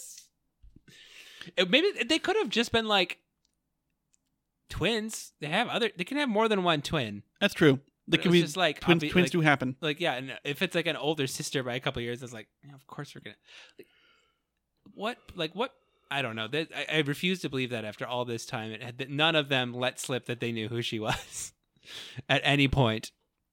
Right? okay We- i think we have to get off this topic are we going to watch the stormblood trailer Uh, no, we're gonna do the ad read. oh we're going to do the ad read Actually, we, should we do the Stormblood trailer or should we do the ad read? let's let's pay the bills well i mean so this this um this week episode month whatever this bi-weekly episode you know Don't worry about it. a few months back, we encouraged everyone to check out tulip.com for your tulip bulb investing needs. And, Oh. you know, from the sounds of it, a lot of you did. We got a lot of feedback that you found the entire tulip derivative future swap trading process to be cumbersome and confusing, Oh no. which is why TFX reached out to us to sponsor tonight's show. Yeah. The Tulip Financial Exchange is a new online trading platform that makes it simple and easy to manage your portfolio. okay. You know, it's um I've got the website in front of me right now actually. Um and you wouldn't believe how easy this whole process is. I could just press a button to transfer $10,000 from my bank account into my TFX account and the funds are available just like that. Wow, must be nice. Yeah, and same way I can transfer money back out by um Okay, well, mm, I click the button and it says we're having trouble processing all customer withdrawals. Please try again later, but I'm sure that that's fine. Oh. It's a this place is it's an entirely legitimate business operation. You know, Okay. they have tens of billions of dollars in customer assets, and they're led by one of the most promising young entrepreneurs of our time. Like you, you, you should check out. There's a great profile on him in the New York Times. Hmm. Okay, well, the new headline says that he is wanted with a warrant out for his arrest for securities fraud, but you know. It's still a completely legitimate platform that you should check see, out. See, my bank doesn't really allow transfers over like a certain size. You know, online immediately, like you kind of have to do that sort of in person or like get get some. There's some sort of security measures. Um, what was that other bank you were using before BMO Harris? BMO Harris. Huh. Yeah, no, BMO Harris partnerships will let you transfer money directly to uh, to the, the TFX Tulip Exchange. It Just uh, just any amount. Yeah, you must. They must. They must trust you Mm-hmm. really really well Yeah, like it's, it's with like their money. why, why, why you can do tremendous. Uh, no, no wire limit, no daily wire limit. Wow. It's yeah, it's great. Is that that's a I guess technically a perk. You could you could you could call that a perk if you wanted to. of using BMO Harris for your as your bank of choice for your tulip trading. Yeah, yeah, yeah. Well, yeah. I mean, that's the the, the part where your tulip trading comes from, Ex- yes. and then becomes tulip tulips, tu- tulip bulbs, little Well, bulb, tu- bulbs. tulip bulb derivative swaps. uh huh. Sorry. Okay. Anyway, normally at this point, I would give you a promo code that would be worth $50 cash bonus when you sign up. But mhm. I am looking at the redemption page, and it does just say that the FBI wants me to preserve all records of transactions carried out with this organization. So we're going to check back in on TFX next week and see if everything is in Oh better well, I shape. hope BMO Harris has really good, really good automated records. yes. Okay. It's all on the blockchain. Hmm. Oh, good. So, you know, maybe check out TFX, but after they've got some stuff sorted out. Hmm. Maybe, maybe do that. Maybe do that. Okay, so Stormblood. You know, this uh, this would be a really good time for us to take a bathroom break, but I did invest in last episode's sponsor, so I am stuck to this chair on my backbone. Oh, but you I can't think get out? I- but I will let you. I will. I will. We'll take this. We'll take this moment to do a quick break, Okay. and then we'll watch the Stormblood trailer. I'll be back in a sec. You will All not. I'll still be here. Okay, we are back, and we just we'll do a little bit, bit of bonus content here before we close out. But we um watched the demo of Stormblood. Um, so we, you, this is accessible in the main menu if you click demos and title. So we click Stormblood, and we watch that. Um, well, I guess it, overall impression. What do Uh, you think? Sick as shit. It's very I- good. Uh, g- good. Like, I think you called it kind of a bait and switch, right? yeah. opens up. We're like looking at what appears to be Ala Mhigo, Kind big waterfall. Yeah, de- waterfalls, deserts. Oh, We're sparring with Lyse on top of a giant statue, doing lots of cool kung fu shit. Uh-huh. And I'm like, great, okay, kind of what I expected. Like, you know, I assume this is what we're doing. And then the whole second half of it is a lot more Doma than I was anticipating. Yes. It yes, turns it out is. we're also going to Japan. Yes. So right, we we are going to the Far East as well as Ala Mhigo. We're going to be kind of dealing all all doing dealing all sorts of with occupied territories. There was that bit where like I said, "Hey, is that samurai going to cut those bullets in half as they get shot at him?" And then they get shot at him, and he sure cut those bullets in half. Very good. Whole bunch of other things too. Um so yeah, they he interestingly enough, you you did not clock Elise right away and you thought that she was a dancer. So did a lot of other people. she looks like the dancer. She's got the big trilly scarf. Yeah, everything. she was fighting with cloth, which is actually what like dancers did in Final Fantasy Tactics. But I guess it was a bit. I mean, it was just we didn't. It was Lyse just being a monk, the special version of a monk. I don't know. I now am uncertain about what the scope of the story for Stormblood is going to be because I was thinking it would just be Ala Mhigo, but boy, it looks like we're getting a bit more than that. Yes, we certainly are.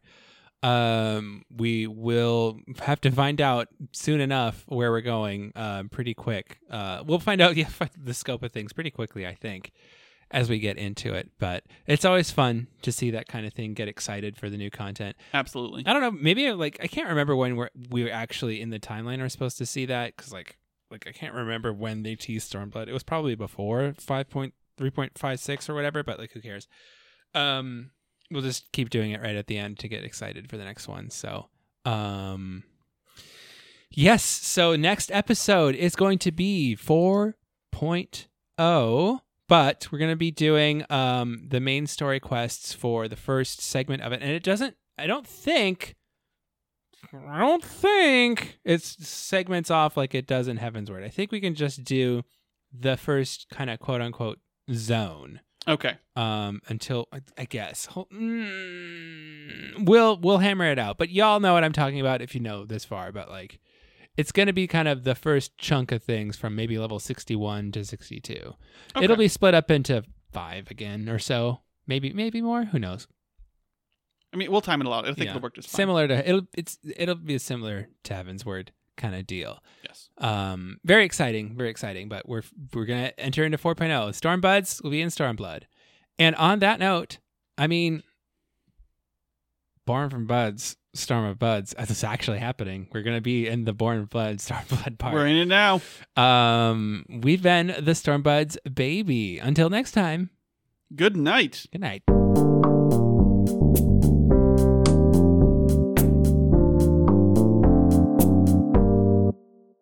Quiet.